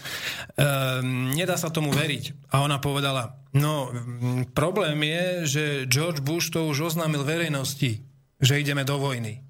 A na to povedal Colin Pavel do frasa, tak to už mám iba týždeň na to, aby som zohnal dôkazy. A vybral sa teda do centrály do centrály e, CIA, rozprával sa s Tenetom a podobnými ľuďmi a rozmýšľali, že teda ako, ako nájsť dôkaz. Čiže v skutočnosti dôkaz na, na zasiahnutie a na vedenie vojny, ktorá už bola vyhlásená na základe neexistujúcich dôkazov, sa hľadal. No a čo je pre mňa absolútne ešte raz opakujem zarážajúce, že v dnešných dňoch sa na tom usmievajú pozrieť to slovenská televízia, tak ako bude o chvíľku púšťať možno od, odhalené pravdy ohľadne, ja neviem, 9.11, alebo napríklad aj ohľadne parížských útokov, kto za nimi skutočne spoločnosti stála, čo, za ním, čo s nimi sledoval, pretože včerajšie, e, alebo teda dnešné konšpirácie sú vč, e, včerajšími pravdami, alebo teda včerajšie, ono, včerajšie konšpirácie, pardon, sú dnešnými to, pravdami. Ono sa to už deje, veď môžeme si pozrieť v Českej televízie jedno, jednoduchý príklad e, České století, seriál. Hmm. Tento seriál už vníma napríklad takého Václava Havla, nepovedal by som, že vyslovene negatívne, ale tak ho stvárnil ten herec, že nemáte z neho zrovna pozitívny pocit. Áno, áno, a... tak vidíte, ako sa, ako sa priamo pred očami tá tekutá, tekutá realita, tekutá... Tekutá modernita. No, áno, áno, áno, to je, to, je, to je dobrý výraz, to myslím použil... Bauman. Bauman, áno, Zigmund, áno. ten je dobrý, no. Ale ešte, aby som sa vrátil tomu Huntingtonovi, tak mám tu niekoľko zaujímavých pasáží, ktoré by som rád áno, áno, áno, prečítal. Poďte, poďte. V podstate jeho koncept je protipolom Fukuyamovho konceptu, ktorý Áno, hovorí o tom... konci dejín. To je v podstate Juraj Smatana, hej, že vlastne už sme Obrovská spokojnosť, v podstate už len dolotovať, trošku došrobovať, od domu je postavené, všetko je, je v poriadku, už len v podstate kľúčky nahodiť. Áno, áno, áno, ale, ale v zásade, v zásade není problém, lebo máme, máme dobrých, ako keby bol len s kľúčkami problém. Tak no a Huntington fajn. veľmi dôsledným spôsobom analizuje, že po tej studenej vojne žiadna harmónia teda nenastane, na konkrétnych podrobných prípadoch ukazuje, akým spôsobom sa svet radikalizuje. No s tým rozdielom, že už problémom nebudú povedzme, že ideológie a budem teraz konkrétne citovať. Vo svete po studenej vojne nehrajú najdôležitejšiu rolu ideologické, politické či ekonomické rozdiely medzi národmi, ale práve rozdiely kultúrne. Čiže e, ten nový svet bude založený na civilizačných konfliktoch, ktoré sa budú odohrávať na tzv. civilizačných zlomoch. E, jeden z týchto zlomov, ktorý sa vyslovene naplnil a nemohol, nemal by teda tušiť o tom v tej dobe, je Ukrajina. Ukrajina je rozpol, rozpoltená zem medzi pravoslávnou a v podstate západnou kultúrou. Tor country tomu hovoril Huntington. No a tuto mám presný citát. E, druhou a ponekud pravdepodobnejší možností je to, že sa Ukrajina rozdelí podľa civilizačnej zlomové linie a vzniknú tak dve samostatné entity, čičemž východní splyne s Ruskem. No, no, e, možnosť rozdelenia Ukrajiny poprvé vstala v súvislosti s Krymem. No, a to sa bavíme o texte z 90. rokov. Hej. Obyvateľstvo polostrova ze 70% ruskej národnosti referendum usporiadané v roku 91 výrazne podporili e, vyhlásenie nezávislej Ukrajiny. V máji 92 krímsky parlament hlasoval pre vyhlásenie nezávislosti na Ukrajine, avšak pod ukrajinským nátlakom výsledok hlasovania odvolal. Viac či menej Ruská duma hlasovala pre tý všetka, všetky rozhodnutia z roku 1954, teda čím sa Krím pripojil Ukrajine. No ale akože už tu potom ďalej píše o tom, že jednoducho to, čo sa v podstate udialo aj s Krímom a tak ďalej. A to je jeden z príkladov. E, v značnej miere predpoveda imigráciu, Sice sa viac zaoberá, zaoberá imigráciou teda v Amerike, v Severnej, hej, v prípade Mexika, ale pripomína samozrejme aj agresívnosť moslimských krajín. Otázka, prečo to? Teraz sa na tým môžeme zamyslieť aj z toho troška vyššie, v istej vyššej dimenzii, že e, či to není zase len to hľadanie tej atmosféry strachu. Či to fakt tú knižku nenapísal s tým, že že bojíme sa tých moslimov. Akože je jasné, že štatisticky dokázal, že to 100, tuším, že to bol pomer zo 120 konfliktov, 70 vyvolali oni, lebo sú proste prirodzeným spôsobom z kultúrneho hľadiska militantní, že sú proste agresívni a tak ďalej. Ale fakt, akože aj ako vás počúvam, no tak e, sa mi javí taká otázka, že či fakt ten Huntington to nepísal s tým vyvolať ten strach medzi civilizáciami a vytvoriť teda ten fakt ten globálny konflikt, z ktorého, kde si hore z pohodlíčka bude určitá skupina zase len profitovať. Ja začnem od konca, hovorili ste o moslimoch ako militantných. E, samozrejme, že takto sa nám v médiách prezentujú ako tí, ktorí odrezávajú hlavy, ako tí, ktorí bijú ženy a tak ďalej. Samozrejme, že mm, ako v každej kultúre sú aj určité povedal som, abnormality a určité extrémne abnormality, eh, ktoré sa, ktoré sa ale eh, takýmto spôsobom zneužívajú na vykreslenie obrazu unblock, čo je veľmi nešťastné generalizovanie. Samozrejme, to ako keby kresťanov ukazovali do nekonečná iba ako mm, tých, ktorí, ja neviem, E, upalujú čarodejnice. Upalujú, áno, no. napríklad, áno, upalujú čarodejnice alebo hádžu ich do vody vo zašitom vreci a podobne. Čiže to sú, to sú také ako deformácie, ktoré vytvárajú na schvál naše samozrejme myšlienkové pohnutky k tomu, aby sme ich vnímali tak, ako si to tá strana, ktorá ich takto prezentuje, žela. Ja som, bol, ja som to už spomínal aj, aj na sociálnych sieťach, aj kade tade, že bol som, mám osobné skúsenosti s moslimským svetom a s moslimami nemôžem samozrejme na základe nich tiež generalizovať, aby som sa nedopúšťal podobnej chyby ako tá protistrana, ale moje osobné skúsenosti sú úplne iné. A to podstatné je to, že ak hovoríme o nich ako o militantných, tak treba si uvedomiť, že do akej miery sme militantnými sami. Ale vôbec nehovorím teraz o Slovanoch, o Slovenoch, o Slovákoch, teda ako nás zanlivo nazývajú zatiaľ ešte stále, ale hovorím tu o tom, do akej miery je agresívna kultúra, imperiálna kultúra eh, anglosaská, iberská, ktorá alebo to nazvime... celé civilizácie v Amerike, alebo v Afrike, alebo v Indii a inde. Vojenská expanzia západu. No kto už na tomto svete je militantnejší, agresívnejší, žiaľ Bohu, musím to tak povedať, ako sme my sami. Opakujem znova, že z tohto by som naozaj slovanské krajiny mm, dovolil by som som si ich nie úplne vylúčiť samozrejme, ale to percento uh, agresivity u nich je naozaj veľmi minimálne oproti percentu spomínaných. To znamená, že no, vykresliť ten obraz, vy hovoríte strachu a hrôzy, ja hovorím áno, strachu a hrôzy, ale zároveň aj obraz, ktorý potrebujem a to je znova vytvorenie tézy a antitézy, na základe ktorej sa potom vytvorí um, odpoveď na to. Príde mierotvorca, príde ten peacemaker, príde to konečné riešenie, prídu rôzne rezultáty a, a riešenia, ako napríklad e, protiteroristické balíčky a prídu rôzne absolútne nezmyselné orvelovské diktáty, ktoré budú svojím spôsobom zväzovať jednak domáce obyvateľstvo, ale budú samozrejme traumatizovať tomu, aby bolo poslušnejšie, poddajnejšie, aby sa dalo ľahšie ovládať, pretože evidentne prichádzame do doby a teraz sa už dostávame trošku do spirituálnej roviny, ktorá mnohým ľuďom otvára oči a tie dimenzie, do ktorých sa dostávame, ako keby do tej štvrtej hmoty alebo takého rozuzlenia príbehu.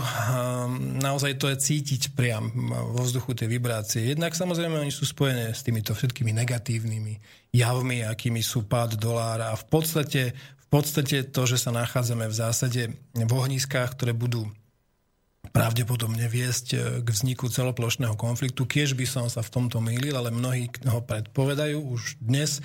Napokon máme tu problém Borbor, e, pardon, Bospor Dardanely, kedy sa nepúšťajú ruské, ruské lode čo je vlastne blokáda, ktorá sa dá svojím spôsobom aj vnímať už aj ako vojno, akt vojnový, čiže, čiže na mnohých miestach sa začínajú tie, tie ohničky zapalovať, začínajú samozrejme bublať. Hovorili o tom aj Březinský, hovorili o tom mnohí, ktorí hovorili o bublajúcom kotli a tak ďalej, ale uh, máte ešte nejakú poznámku? Určite, no, veľmi dôležitú. nejakou dobrou muzičkou, tak poďte. Ešte, no, toto určite treba povedať. Bol som nedávno na prednáške Marka Hrubca, ktorý v podstate hovorí, že nedojde ku globálnej katastrofe, ku globálnej vojne, ale dostaneme sa do situácie, keď bude obrovské množstvo malých lokálnych konfliktov, ktoré budú mať obrovskú negatívny, obrovský negatívny dopad na to obyvateľstvo, kde sa to bude diať. Hej. O, tomto, o tomto hovorili mnohí prognostici. Ja znova spomeniem svojho obľúbeného Gerald Celente, alebo hovoril o tom aj Karl von Weizsäcker, pre,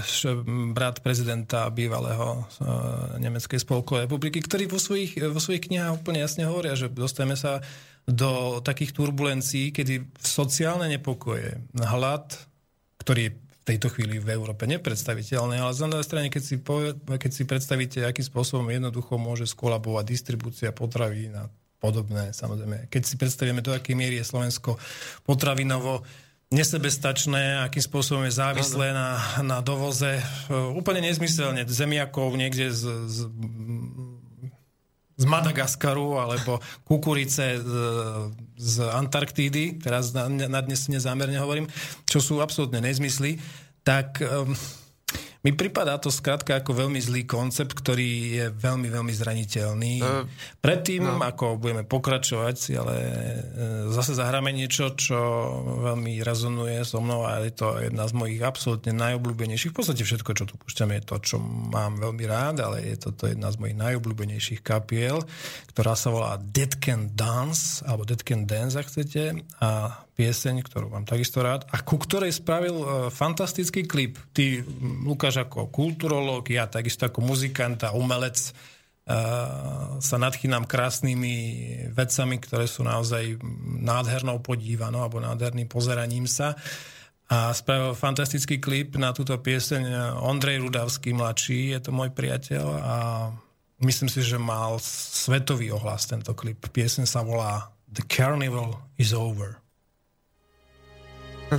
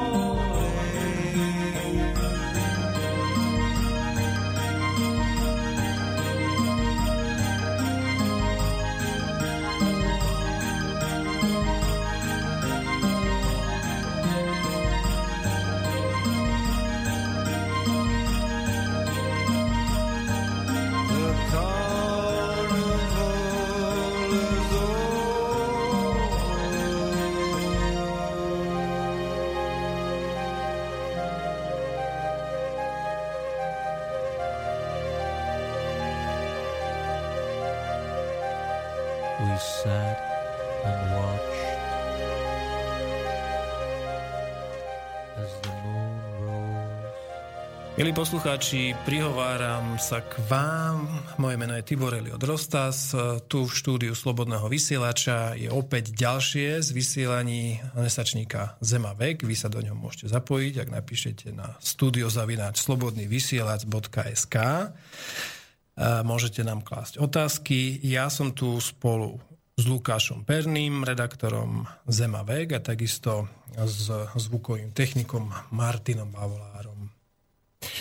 Budem pokračovať v poslednom odseku dymových signálov v decembrovom čísle, ktoré dostanete už tento rok ako predplatiteľe do svojich schránok, alebo ako tí, čo si ho chcú kúpiť, tak sa dostane v piatok do predaja. Vždy je plánom vyvolať ordo ab chaos, čiže poriadok z chaosu. Tu bude chaos vyvolaný totálnou nenávisťou dvoch strán, ktoré boli zatiahnuté do konfliktu tretou stranou, sionizmom, ktorý aj podľa telavivského denníka Hárec plánoval vojnu v Iraku, kde to začalo. A teraz príklad Slovenska. Podľa prieskumov verejnej mienky v roku 2003 okolo 85% občanov nesúhlasilo s vyslaním našej armády do Iraku. Vojna v Iraku bez jej vyhlásenia, no s masívnou podporou a účasťou médií, bola teroristický akt par excellence, ktorý odsúdil aj vtedajší generálny tajomník OSN Kofi Annan, priznávajúc, že vojna v Iraku bola nelegálna a v rozpore s chartou Organizácie spojených národov. Vojna v Iraku bola vojnou pošliapávajúcou medzinárodné práva a navyše zámienka, kvôli ktorej sa oficiálne viedla až do roku 2011, sa ukázala ako lož. Slovensko bolo prinútené kompromitovať sa zatiahnutím do tejto mohutnej teroristickej výpravy s vlajkou vývozcov demokracie a transatlantických hodnôt aj napriek nesúhlasu obyvateľstva. Stalo sa tak v očiach moslimových potenciálnym terčom. V prípade ich prítomnosti na Slovensku budú pri svojom eventuálnom teroristickom útoku na divadlo v Košiciach či v Bratislave zabíjať ľudí zodpovedných za ich hrôzy? Nie. Zodpovední sú vojnoví štváči ako Martin Bútora, František Šebej, Béla Bugár, Daniel Lipšic, Martin Šuty Šutovec, Tomáš Zálešák, Štefan Hríb, Peter Šuc, Fedor Gál, Milan Lasica a mnoho ďalších, ktorí vtedajšiu vojnu propagovali v médiách ako správnu a opodstatnenú. Takíto ľudia budú mať na svedomí eventuálne odvety. Zabíjať budú opäť nevinných. Jedni budú oprávnene požadovať odvetu, násilie a smrť, druhý zaskričať nie. Chaos. Tu prichádza na rad Ordo. Kto jedinýho demoralizovanej, demilitarizovanej a ohlúpnutej Európe vie pseudo pseudohumánnym programom multikulturalizmu zabezpečiť tak, že tu nasadí svoju armádu. V tejto chvíli si pôdu vytvára NATO a to bude naše finálne dejstvo. Genocida moslimského sveta spusteného sionizmom 11.9.2001 je zrkadlom tej istej tváre, ktorá žiaria volá Európa, buď in, buď multikulty. Kto má v rukách všetky vplyvné médiá sveta? Dnes nás tie ich médiá nutia hlasno hýkať a keď vyvražďovali Irak, Sýriu, Afganistan, zas hlasno mlčať. Mne je ľúto obetí v Iraku, Sýrii, Líbii, na Ukrajine, v Paríži, všade. Práve preto robím túto prácu. Oni sú vždy obetnými baránkami božstva Mamonu, ktoré vďaka nášmu strachu z tohto utrpenia a smrti za každým regeneruje do novej a novej podoby. Lenže média nás účelovo štvú alebo naopak mlčia a klamú. Kde bol súcit a modlitby pri masakrovaní iných krajín? Áno, médiá sú mocné, ich silným pôsobením sú napríklad izraelské jatky v Palestíne nepríjemnou správou, kým vďaka cielenej medializácii Paríža so zámerom vtiahnuť nás do vojny každého s každým, má už polovica užívateľov sociálnych sietí natiahnutú francúzsku trikolóru cez svoju profilovú fotku. Neodsudzujem ľudí, je to ich súcit, je mi smutno z toho, ako cieľene sa s nimi manipuluje, aby napokon boli obetnými baránkami oni sami a v konečnom dôsledku my všetci. Toľko teda dymové signály decembrového čísla, ktoré sa v týchto dňoch dostáva do predaja decembrového čísla mesačníka Zema vek. Ja sa na túto tému vojny vedú médiá rozprávam s Lukášom Perným, Lukáš, e, neviem, či viete, ale v zásade, keď hovoríme o napríklad e, Pearl Harbor, alebo keď hovoríme o zautočení na párnik na loď Lusitania, čo bolo mm, pred prvou svetovou vojnou, tak takisto sa ku slovu dostávali médiá, ktoré tieto udalosti popisovali samozrejme jednostranne propagandisticky, ja som sa tomu venoval mm, v niekoľkých už aj mlčaniach, aj v niekoľkých zamysleniach a hovoril som práve o tom, akým spôsobom dokážu médiá vyburcovať náladu obyvateľstva. Samozrejme, že mm, vy ste mi spomínal pred reláciou, že, že, že ste sa bavili s priateľom, ktorý, ktorý sa obával toho, aby toto neskončilo, tá debata s tým, že, že na konci budeme hovoriť o nejakých 16 ľuďoch v Áno. v klobúku a čiernych kabátoch. Áno, on mi to povedal asi tak, že uh, nikdy neskúzni k tomu, že budeš hovoriť o nejakých tajomných 16 za okrúhlým stolom, že to je blbosť, ale že to je proste iba výsledok. Toto všetko, čo sa okolo nás deje, je výsledok nejakého psychologického, kolektívneho vedomia, ktoré ľudstvo dostalo do tohto neuveriteľne hnusného, individualistického uh, prekliatia, proste nadvlády nejakého zla v nás. Že vlastne, že to je všetko iba výsledok našich psychologických vnútornej skazenosti človeka a že to, že k tomu došlo, je viac menej istým spôsobom náhoda, že takíto ľudia sa dostali to, to evolúciou k moci. On je, on, on je inak, myslím, že ateista myslím, že on je založený skôr na nejakom takom freudovskom koncepte, hej, že a darwinistickom zároveň, že jednoducho silnejší vyhráva a že toto všetko je iba výsledok určitých určitých mm, pnutí vnútri ľudskej povahy, hej, že títo ľudia sa tam dostali. No pozrite, uh, veď uh, Určite existuje veľa sociológov, ktorí, ktorí to popisujú veľmi, veľmi, veľmi slušným spôsobom a ktorých mám napokon rád a ktorých mám načítaných. Ja len spomeniem uh, Žila Lipoveckého, poznáte určite, no, no, ktorý no, no. v zásade hovorí o spoločnosti hyperkonzumu, hovorí o spoločnosti, ktorá je v podstate decimovaná tým, že jej túžby sú bičované zvádzaním reklamného priemyslu a vôbec priemyslu zábavy. Napokon hovoril o tom aj aj Jean Baudrillard, myslím. Áno, áno, áno, on takisto výborne. Však takých je veľa, ktorí o tomto písali a hovoria. A, ale ten Baudrillard... Tiež to nikdy nevieme vysloviť.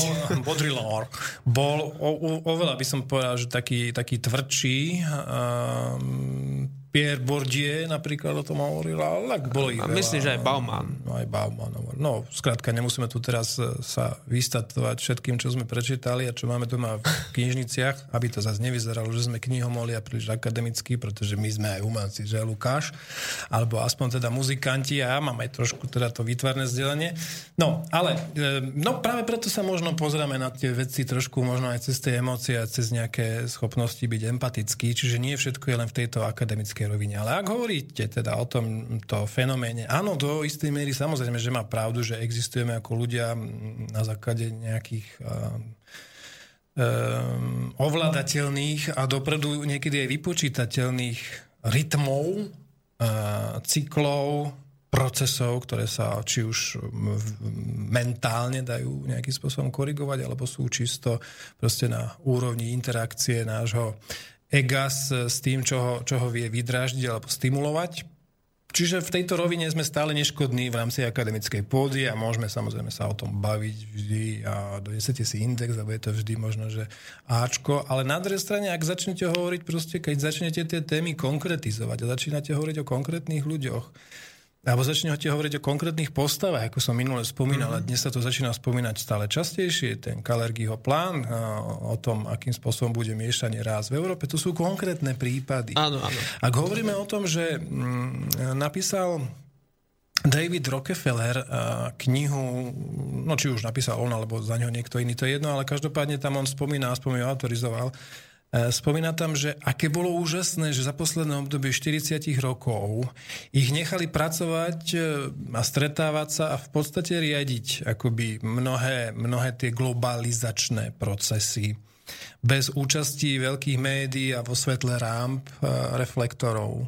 Viete, toto hovorí Rockefeller a, ďakuje, Rockefeller a ďakuje za túto možnosť proste fungovať vo svete, ktorý do nich nejako nedobiedzal.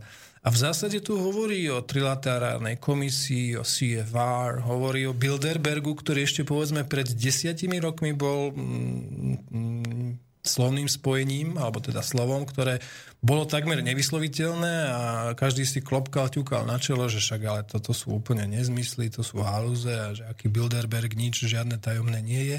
No dnes sa ukazuje, že je, je odokrytý, ale na druhej strane už je nefunkčný, pretože keby bol funkčný, tak nám ne- nedovolia, aby sme o ňom niečo vedeli. Už je to presunuté úplne, úplne niekam inam. Ale to, že tu e, zostal tu pojem teda ešte ten trilobit, hej, ale to že, to, že takéto niečo existovalo, to, že od 50. rokov minulého storočia existujú napokon aj inštitúcie, ktoré sa venujú tomu, aby dokonalým spôsobom dokázali práve to ľudské psyché, e, ľudskú psyché ovládať. Či už je to MK Ultra, alebo sú to rôzne programy v Tavistokovom inštitúte, alebo kdekoľvek inde, keď budeme hovoriť. Tak sú to presne programy, ktoré to, o čom vy hovoríte v rámci akademickej pôde, na ktorej sa napokon, ak sme hovorili o tom Huntingtonovi, vždy rodia práve tie najzásadnejšie vety, veci, ako je eugenika, ako je v zásade nacizmus, rasizmus, nebol vymyslený v krčme pri pive, alebo bol vymyslený na akademickej pôde. Ja by som k tomu chcel dodať, aby som nestratil zase niť. Ak sme sa bavili o tých psychologických záležitostiach, že popri tom všetkom, áno, jasné, máme tu nejaké konkrétne prípady, ale je veľmi dôležité pripomenúť, ja som nedávno pozeral jeden dokument, volá sa Fishhead, inak veľmi ho môžem ho doporučiť. E, tam je odkrytá istá, istá vec, ktorá spája všetkých týchto ľudí, ktorí nás ovládajú. A síce to, že ide v podstate o psychopatov. Ale psychopatov v zmysle neschopnosti empatie, neschopnosti citu, neschopnosti mm, akýmkoľvek spôsobom byť e, človekom, byť ľudským. A bolo to krásne ukázané na štatistike, e, psychologickej štatistike, e, aké typy osobností sa dostávajú na vrcholné pozície manažérov rozličných takýchto spoločností, finančných korporácií a tak ďalej a tak ďalej. Čiže úplne to bolo zaujímavé na tom dokumente, ak sme sa bavili o tom, že sme muzikanti, že sme citliví, že tieto veci vnímame nejak ináč, že práve e, tento typ ľudí je založený na akejsi absolútnej, chladnej, pragmatickej, karieristickej povahe. Hej? Jasné, tak ma to jasné, tak jasné. Sú to, sú, to, sú, to, sú, to, sú, sú to diagnózy sociopatov a psychopatov a to sú diagnózy, to nie je handlivé označenie, ktoré sú skrátka citovo chladní, bez empatii, emócií, ale treba dodať, že títo sú využívaní, či sú to vo vrcholnej politike, alebo sú v manažmente firiem a tak ďalej. Toto percento ľudí tvorí asi 2% populácie, treba si uvedomiť, že to nie je... No, ale v konečnom sledku to je hrozne veľa. No, to je 2%, keď hovoríme o miliónoch globálne, no ale napriek tomu e, sú to len 2%. Uh, ale, ale tí ktorí, tí, ktorí vedia, že ako s nimi narábať a manipulovať, tak tí si práve týchto ľudí vyberajú ako Turci Janičiarov, ktorí budú najzásadnejším spôsobom vlastne brániť ich záujmy a myslieť si, že sú zaujímavé ich, pričom samozrejme pôjdu, keď pôjde do toho ako prvý. Máme tu mail, môžeš Martin ho prečítať, aby sme odpovedali poslucháčovi. Áno, poslucháč Michal zaslal otázku. Zdravím chlapci. Hovorili ste o skupine ľudí, ktorá by rada vládla svetu, ktorá by chcela zamedziť našej slobode, ako aj slobode slova. prejavu, prístupy k informáciám a tak ďalej. Ako je možné, že ľudskoprávne organizácie ako Amnesty, International a HRV tým viditeľne nemajú problém a nekritizujú vlády, ktoré napríklad otvorene prehlasujú, že Snowden si zaslúži smrť a rozširujú hnusné lži o ľuďoch ako Assange len pre jeho diskreditáciu a, a tak ďalej. Ďakujem za odpoveď. Pretože sú ich. Presne tak, a ja, by som, ja som to zistil. E, Nechcem sa mi dl- dl- dlhšie o tom asi rozprávať, ale No. môžeme o tom dlho, ale asi to je zbytočné. Ale môžem len dodať to, že uh, až keď som sa dostal do kruhov, v ktorých som, nejak osud ma do nich zavial, som pochopil, že to sú oni a to sme my, že je medzi nami priepasť a že práve títo ľudia jednoducho za tým všetkým stoja a jednoducho tá, ten, svet, ten svet a tá spoločnosť sa rozdelila. Iba to by som k tomu dodal tiež. No, mm, myslím si, že krycí manéver, či už sú to tí- neziskové organizácie tohto typu, ale ako, akokoľvek iného, všimnite si, akým spôsobom udierajú aj voči, voči, b- b- voči tomu už len, že sa občania chcú stretávať. Lebo tieto organizácie sa častokrát podpisujú pod výzvy a, a vyhlásenia, bojkoty, maily, ktoré píšu riaditeľom knižníc, kde chce ísť napríklad Zemavek robiť besedu. A pritom- Udávačstvo, zoznamy, uh, print screenovanie konverzácií súkromných a tak ďalej a tak Budeme ďalej. sa, budeme Máme sa, s tým skúsenosti. Bu- Vieš, tak vidíš, že budeme sa, tomuto, budeme sa tomuto venovať trošku viacej, teda po pesničke. Uh, zahráme si mm, interpreta, mm, na ktorého koncerte som bol a k tomu taká jedna celkom milá story. Uh, bol som na Morisi v Anglicku a úžasná atmosféra, samozrejme ten Morisi je v Anglicku stále mm, osobou, ktorá má úžasnú, úžasnú charizmu a je to úžasný, úžasný spevák, úžasný človek, úžasný mysliteľ, by som povedal aj dnešnej doby. Fantastické texty o tom, a, ktoré píše svedčia. A on na konci koncertov e, robí taký ťah, keď si pozriete, môžete si to pozrieť na, na, na nejakých záznamoch, tak roztrah košelu a on a niekoľko samozrejme krát sa prezlečie pred tým, ako, ako vystúpi na, k ďalšiemu setu. A roztrhol tú košelu v, v poslednom dejstve na tomto koncerte a hodili ju do davu a tam ste mali vidieť tú davovú psychozu, to, to, to, to, to čo tvorí človeka, že akým spôsobom sa tam, sa tam, sa tam začali ľudia e, na tú košelu proste ako pirane e, a bitka tam bola v tom dave. Bol som pri tom a čo je ale pointa, je, že, že, že, že ten človek, ktorý ju chytil do rúk, bol môj brat. Čiže Slováci sa nestratia vo svete, to je jedna vec. Druhá vec, no tým, že tam nastal ten krutý boj, tak mu zostal iba golier, časť toho Morisiho golieru mám doma. A ešte, ešte, ešte asi mesiac voňal neskutočným dobrým parfémom a my sme potom sa snažili nájsť na letisku, mm, bolo tam akože celkom, celkom dobrá parfuméria, že, že aký to aspoň môže byť približne. A keď sme povedali túto story, že odkiaľ to je, taký tej černoške, ktorá tam obsluhovala, tak ona normálne akože sa prepla do takého módu, že really, Morrissey, is Morrissey cooler from t-shirt? A bola skrátka v stave úplného vytrženia. A ona tam pobehovala ešte, že stále hľadala tú voňavku, lebo stále to nebola tá istá voňa, ktorú bola na tom golieri a my už sme, my už sme boli dávno v lietadle a ona tam pravdepodobne ešte stále hľadala, že čo to môže byť za voňu. Táto piesen sa volá Irish Blood, English Heart, Morrissey. Máme čas?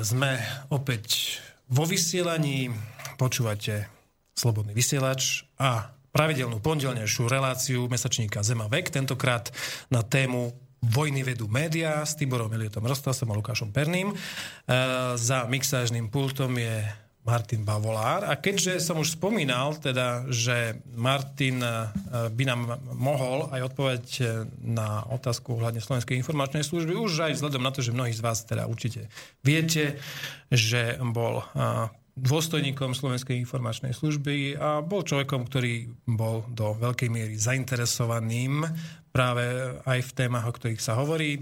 Martin, moja otázka naozaj, naozaj ten protiteroristický balíček a naozaj to, že Slovenská informačná služba môže rozhodovať o tom, že komu vypne alebo komu ne, ponechá ten, ten server alebo, alebo doménu zapnutú, toto naozaj myslia vážne, toto naozaj sa môže v, v demokracii, ktorá má v ústave e, zakotvený, zakotvený e, prístup, slobodný prístup k informáciám, toto sa môže naozaj stať?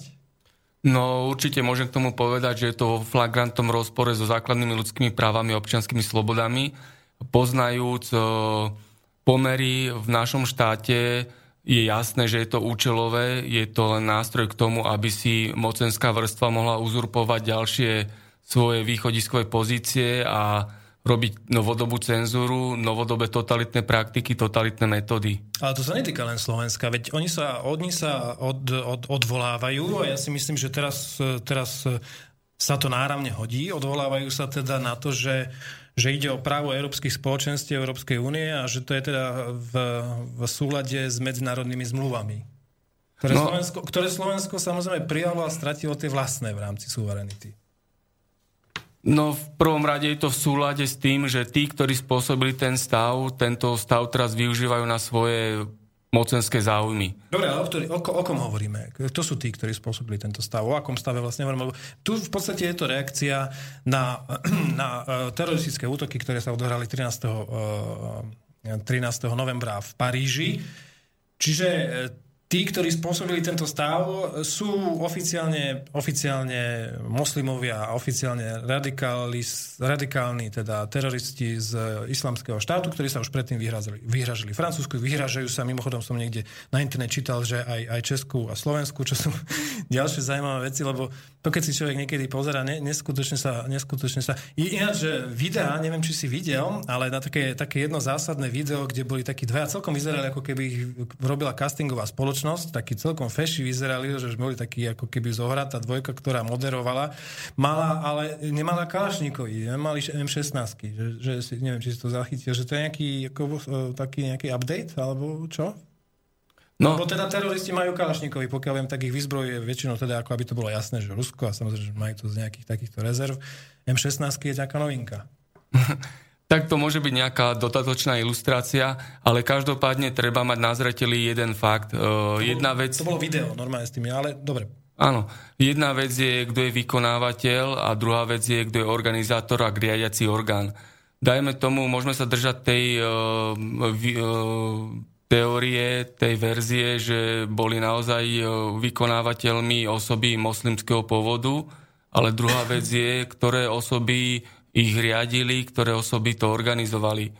Pretože dobre vieme aj e, kauza utečenci, každá členská krajina Európskej únie má vlastnú tajnú službu, mali vedomosť o tom, že je výbušná situácia na Blízkom východe a hrozí exodus. Neurobili sa žiadne bezpečnostné opatrenia. Automaticky vyskakuje otázka, prečo sa neurobili žiadne bezpečnostné opatrenia, aby nevznikol tento stav, ktorý generuje ďalšie a ďalšie bezpečnostné hrozby a rizika a je to voda na mlyn týmto novodobým novodobým feudálnym pánom, aby si uzurpovali ďalšie a ďalšie mocenské nástroje do svojich rúk a vytvárali totalitné praktiky Dobre, a totalitné ja, ja, metódy. ja, sú, ja súhlasím s tebou, len dostaneme sa teda k meritu veci. Uh, myslíš si, že naozaj uh, môže dojsť k tomu stavu, že Slovenská informačná služba bude rozhodovať o tom, a teda uh, spolu so sudcom, ktoré weby budú zakázané a vypnuté? No, Čo je taký odhad, ma zaujíma, lebo teda...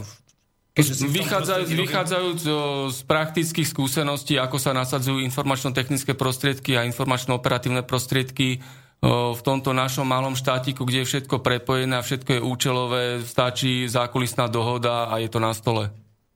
To znamená, že teoreticky slobodný vysielač.sk môže byť za niekoľko dní a týždňov podľa takéhoto zákona, ktorý je momentálne e, na, e, v procese schvalovania sa môže stať. No, samozrejme, samozrejme, stačí, stačí, že tu bude e, mienkotvorná úroveň stále stúpať, bude hladina poslucháčov narastať a slobodný vysielač sa stane nepohodlný a budeme to mať na stole, že sa tu vyhodí nejaké vykonštruované zdôvodnenie a je to tu Z tvojich skúseností e, sú slovenský, e, slo, pardon, slo, slo, slobodný vysielač a e, časopis alebo aktivity ohľadne mesačníka Zemavex sledované Slovenskou informačnou službou? Um, Slovenskej informačnej službe sú zavedené operačné projekty, ktoré monitor, monitorujú aj takúto problematiku.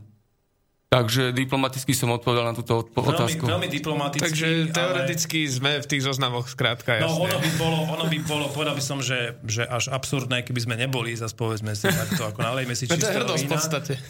Neviem, že či je, alebo nie je, nekomentujem to, ale e, pre mňa je zaražajúce, že sa dostávame do bodu, kedy, kedy, kedy je pošliapované základné ľudské právo, a to je právo na a, slobodu prejavu, slobodu slova. To znamená, že tá, tá totalita naozaj v tomto kontexte mm, pravdepodobne je už pred dvermi. Ak samozrejme, že, že, že mnohé z jej, z jej tvári, ktoré popisujeme, e, sa tu už objavujú dlhšie. No ja tu mám niekoľko ešte poznámok k vášmu textu, ktoré som ešte zatiaľ nestihol odprezentovať, ale myslím, že ich boli veľmi dôležité. Mm, Keď sme sa bavili o tom vlastne, že e, bude nejakým spôsobom obmedzované naše právo, ešte mimo toho, rád by som upozornil na protest e, proti NATO, ktorý je v podstate vyjadrením jedného z našich najzákladnejších práv, ktoré nám garantuje ústava z článku 32, čiže právo na odpor a v prípade, že sa nejakým spôsobom e, obmedzuje naša sloboda a demokracia a tak ďalej. No, e, skrátka, e, naši poslanci, ako vieme, schválili logistické centrum vo Vajnoroch. Ja by som týto chcel všetkých obyvateľov vyzvať k občianskému, povedzme, že odporu alebo občianskému protestu. Bude sa to diať vo štvrtok o 17.00 tradične E, Budem rád, keď tam prídete, ja pravidelne tam vystupujem. Myslím si, že NATO je militantná zločinecká organizácia, o tom už nie je pochyb. Na, napokon e, aj tým som chcel nadviazať na Tiborov text. Spomína to tam Sýria, Irak, Afganistan. A my ako občania tejto krajiny by sme sa na tomto nemali podielať, nakoľko to aj obmedzuje našu suverenitu. K tej suverenite, to mám ešte ďalšiu poznámku, E, všetko so všetkým súvisí, ako hovorí Lenin. A okrem toho na to... Vladimír Iliš Ulianov, hej. No a rád by som spomenul zmluvu TTIP, ktorá taktiež bude e, obmedzovať určité slobody. Dneska som bol pra- priamo na prednáške e, doktora Fábriho, ktorý sa aj podrobne venoval. A tiež vlastne asi traja teoretici, ktorí tam boli, uznali, môžem aj venovať, ale- alebo radšej nebudem, neviem. Môžem? Môžeš, tu je všetko, tu je zatiaľ sloboda slova, pokiaľ tu ešte zatiaľ je ten signál a pokiaľ nás počuť. Takže minimálne profesor Haluška aj doktor Fábri sa zhodli na vytvorení, na, toho, že vlastne, na tom, že vlastne TTIP smeruje k určitému vytvoreniu nového svetového poriadku založenom na globálnej vláde korporácií. A No, to sú není si- len oni, ale aj Marek Hrubec napríklad. A ja k tomu len pripomeniem, že stačí si pozrieť e, interiér a interiérovú výzdobu Kongresu Spojených štátov amerických a čo tam vidíš? Te? Sú tam, sú tam symboly, ktoré sú všetkým zainteresovaným veľmi dobre známe. Na stenách napravo aj naľavo pri tom ústrednom pultíku sa nachádzajú mm, zviazané prúty a sekera. A? Čiže fasces. Fasces ako znak fašizmu. No, ale ja sa pýtam, že to tam, preto môžu mať rovno aj hákový kríž a môžu sa odvolať, však veď, predsa to nie je nacistický znak, to je fa- svastika, veď to je ešte z hinduizmu pochádza, ešte, ešte dokonca z dôbov veľa starších. To znamená, že to fasces vôbec nemusí sa odvolávať na fašizmus, ale na, na doby rímske. Ešte by som možno dodal, vlastne tiež je to istý druh fašistických prvkov v našej spoločnosti, že bude zasahované doslova z našich základných práv a jedno zo základných práv, ktoré máme, teda dokonca po roku 1989, je priam, e, priamo e, právo na vlastníctvo. Zmluva TTIP, ktorá je tajná zmluva, tak zase sme v téme utajovanie informácií a tak ďalej. K tejto zmluve nemajú dokonca prístup ani samotní poslanci. To Luboš Blaha to potvrdí a niekoľko ďalších poslancov, ktorí sú tam, že jednoducho aj im je obmedzovaný prístup, nedostanú sa k informácia tento zmluve. Čiže legálne zvolení poslanci, e, ústavne hej, a tak ďalej, jednoducho nemajú prístup k informáciám, ktoré obsahuje táto zmluva. A čo je najväčší paradox, e, výsledkom tejto zmluvy bolo e, uprednostňovanie určitých ekonomických korporácií, ekonomických elít pred povedzme, že domácimi, hej, a tým pádom je to vlastne v rozpore, ako povedal doktor Fabri, je to v rozpore s právom na vlastníctvo. Čiže sú sú tu obrovské veci, napríklad e, môže vzniknúť situácia, mm, keď súdy budú prebiehať mimo štát, arbitrážne súdy a tak ďalej, čiže už vlastne totálne stratíme suverenitu. Tak oni už predbiehajú, treba si napríklad pozrieť, e, ako prebiehal súd s Husajnom, ktorého najprv Spojené štáty podporovali, alebo s Miloševičom v No. Hagu, akým spôsobom záhadným dostal infarkt a podobne, tiež nebolo na domácej pôde, ale vykonštruoval sa proces mimo, a mimo teritoria, ktorému, ktorému, ktorému, ktorému legálne zvolený vládol, jeden aj druhý. A výsledkom tohto celého, no, či už je to NATO alebo TTIP a rôznych ďalších záležitostí, ktoré sa týkajú našej spoločnosti, je mm, stav štátu, štátu ako nočného strážcu, ktorý nebude plniť vzdelávacie, e, ani kultúrne, ani zdravotné a ďalšie záležitosti, ktoré štát má povinnosť plniť, ale bude plniť iba funkciu nočného strážcu, teda bude sa starať o trh, políciu a súdnictvo. Čiže nejaký, taký nejaký duchovný rozvoj obyvateľstva mu bude ukradnutý a budeme žiť v podstate nejakej orvelovsko-huxleyovskej totalite, kde e, v tieni hyperkonzumu bude bieda a mizéria. Takže tak nejak No, ja by som už ten hyperkonzum moc, moc nevidel. Možno ho bude ešte... No, tak. Tam už pôjde k, zase k iným asi e, súvislostiam. No, dnes večer sme sa bavili, a ešte chvíľku bavíme teda o téme dymových signálov, čo sú eseje, ktoré píšem v rámci každého čísla. Ja som okrem iného napísal aj e, jeden článok v rámci decembrového čísla, ktorý sa volá Vlasti zradcovia. A ide o to, že 115 poslancov Slovenského parlamentu 12. novembra 2015 e, vyslovilo súhlas s prítomnosťou zahraničných ozbrojených síl na území Slovenskej republiky v súvislosti s ich pôsobením v NATO Force Integration Unit. E, No a zamýšľam sa nad tým, že okrem toho, že týmto aktom prisúdili Slovensku podradný štatút protektorátu, naplnili aj skutkovú podstatu trestného činu podľa paragrafu 311 vlasti zrady. Ja v tom článku uvádzam e, menovite, ktorí to boli. Samozrejme, e, menovite uvádzam aj to, že akým spôsobom vlastne odišiel z územia nášho, nášho vtedajšieho štátu, alebo teda Československej Federatívnej republiky posledný transport so sovietskými vojakmi. Dnes voláme po prítomnosti vojakov e, z tej druhej strany.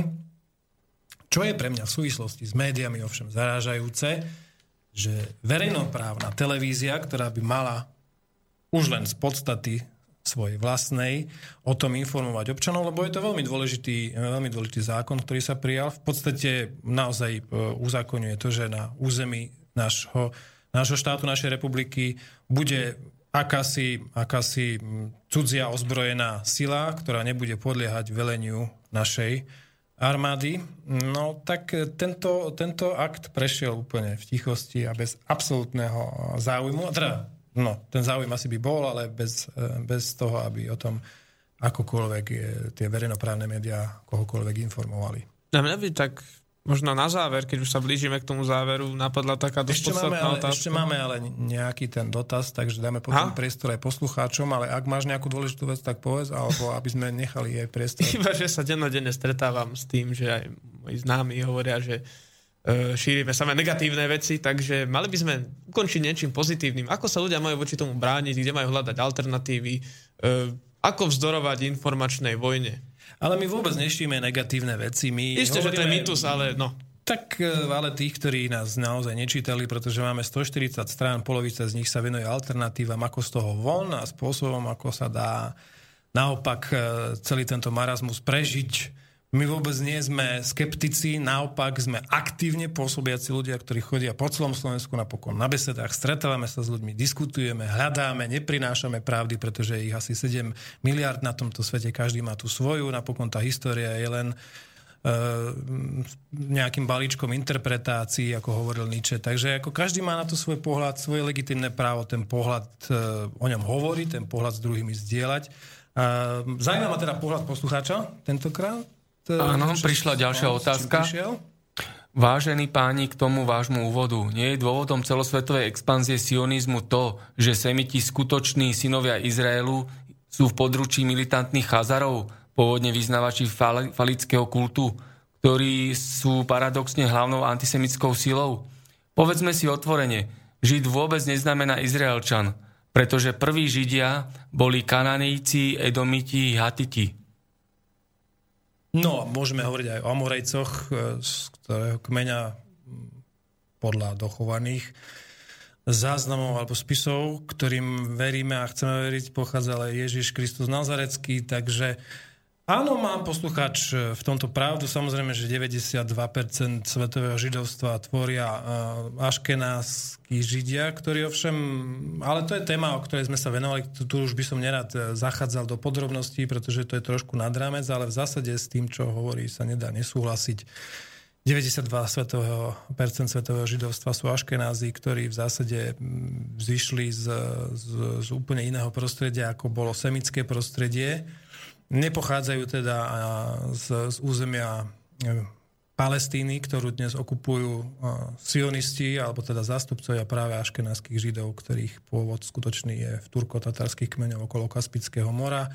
A v zásade tí okolo 10. storočia za vlády Chán, Bulana, Chána Bulana prijali judaizmus ako náboženstvo, ako svoje náboženstvo, napokon rozšírili jazyk hm, jidiš tým, že prijali rôzne prvky iných kultúr a jazykov za svoje, podobne ako náboženstvo. Čiže hovoriť tu o pôvodnom židovskom náboženstve je absolútny nezmysel, absolútna lož. Napokon hovorí o tom aj kniha Zjavenia Jána v kapitola 2.9, kde sa hovorí o synagóge Satana, doslova do písmena. Aj keď v niektorých samozrejme prekladoch je to, je to označované ako egregor alebo zbor Satana, ale v prevažujúcom množstve tých prekladov aj z roku 1913 v Trnavskom je, je synagóga Satana. A píše sa tam celkom zaujímavé, že tí, ktorí budú vlastne v tých posledných dňoch akoby vládnuť e, a nebudú chudobní, sa budú len za Židov vydávať, ale skutoční, skutočnými Židmi nebudú. Čiže toto je v prvom rade komplot proti Židom, ako takým, ktorí sa aj za druhej svetovej vojny, tí obyčajní, chudobní, žiaľ, Židia e, stávali obeťami sionistov, ktorí im v žiadnom prípade nechceli pomôcť, ale toto už je úplne iná, iná debata, o ktorej sme sa bavili a budeme baviť aj v súvislosti s našim prvým ocenením v siene, siene, sieni um, slávy, alebo by som, neviem presne ako sme ju nazvali, ja myslím, že to je sien slávy v rámci ocenenia Prometeus, ktorou prvou osobnosťou sa stal práve, práve uh, židovský rabín uh, Michal do Weismandel, ktorého si nesmierne vážime a ktorému sme teda z úcty k jeho dielu, poslaniu a všetkému, čo robil na záchranu Židov, uh, z úcty robili. Uh, vážení poslucháči, no, máme 22 hodín 30 minút už je za nami, to znamená, že je aj čas sa rozlúčiť. Ja si myslím, že sme ho snáď vyplnili celkom celkom zmysluplne. Ak nie, tak sa o to pokúsime na budúce, aby sme boli teda ešte lepší a svižnejší. Ja sa lučím e, s Martinom Bavolárom, ktorý bol dnes za mixážnym pultom. Ďakujem, Rostas, a učím sa aj ja. Rostas, Roska, Ro- Rostas príjma. E, No a takisto sa lučím s Lukášom Perným, redaktorom časopisu Zema vek. Rád by som dodal, hlásate pravdu, bojujte za pravdu, šírte pravdu. Tak. Lúčim sa. A ja takisto budem šíriť pozitívne vibrácie, pretože časopis Zema vek v žiadnom prípade nie je o negativizme a negatívnych silách, ale naopak o svetle, fotónoch, ktoré sa šíria v DNA a ktoré prinášajú svetlo, o ktorom napokon hovoria všetky všetky tradície, či už náboženské, spirituálne, mystické. A ja budem rád, keď sa na to svetlo naladíme spolu s kapelou Manic Street Preachers, ktorá zahrá posledný song a ten song sa volá A Song for Departure.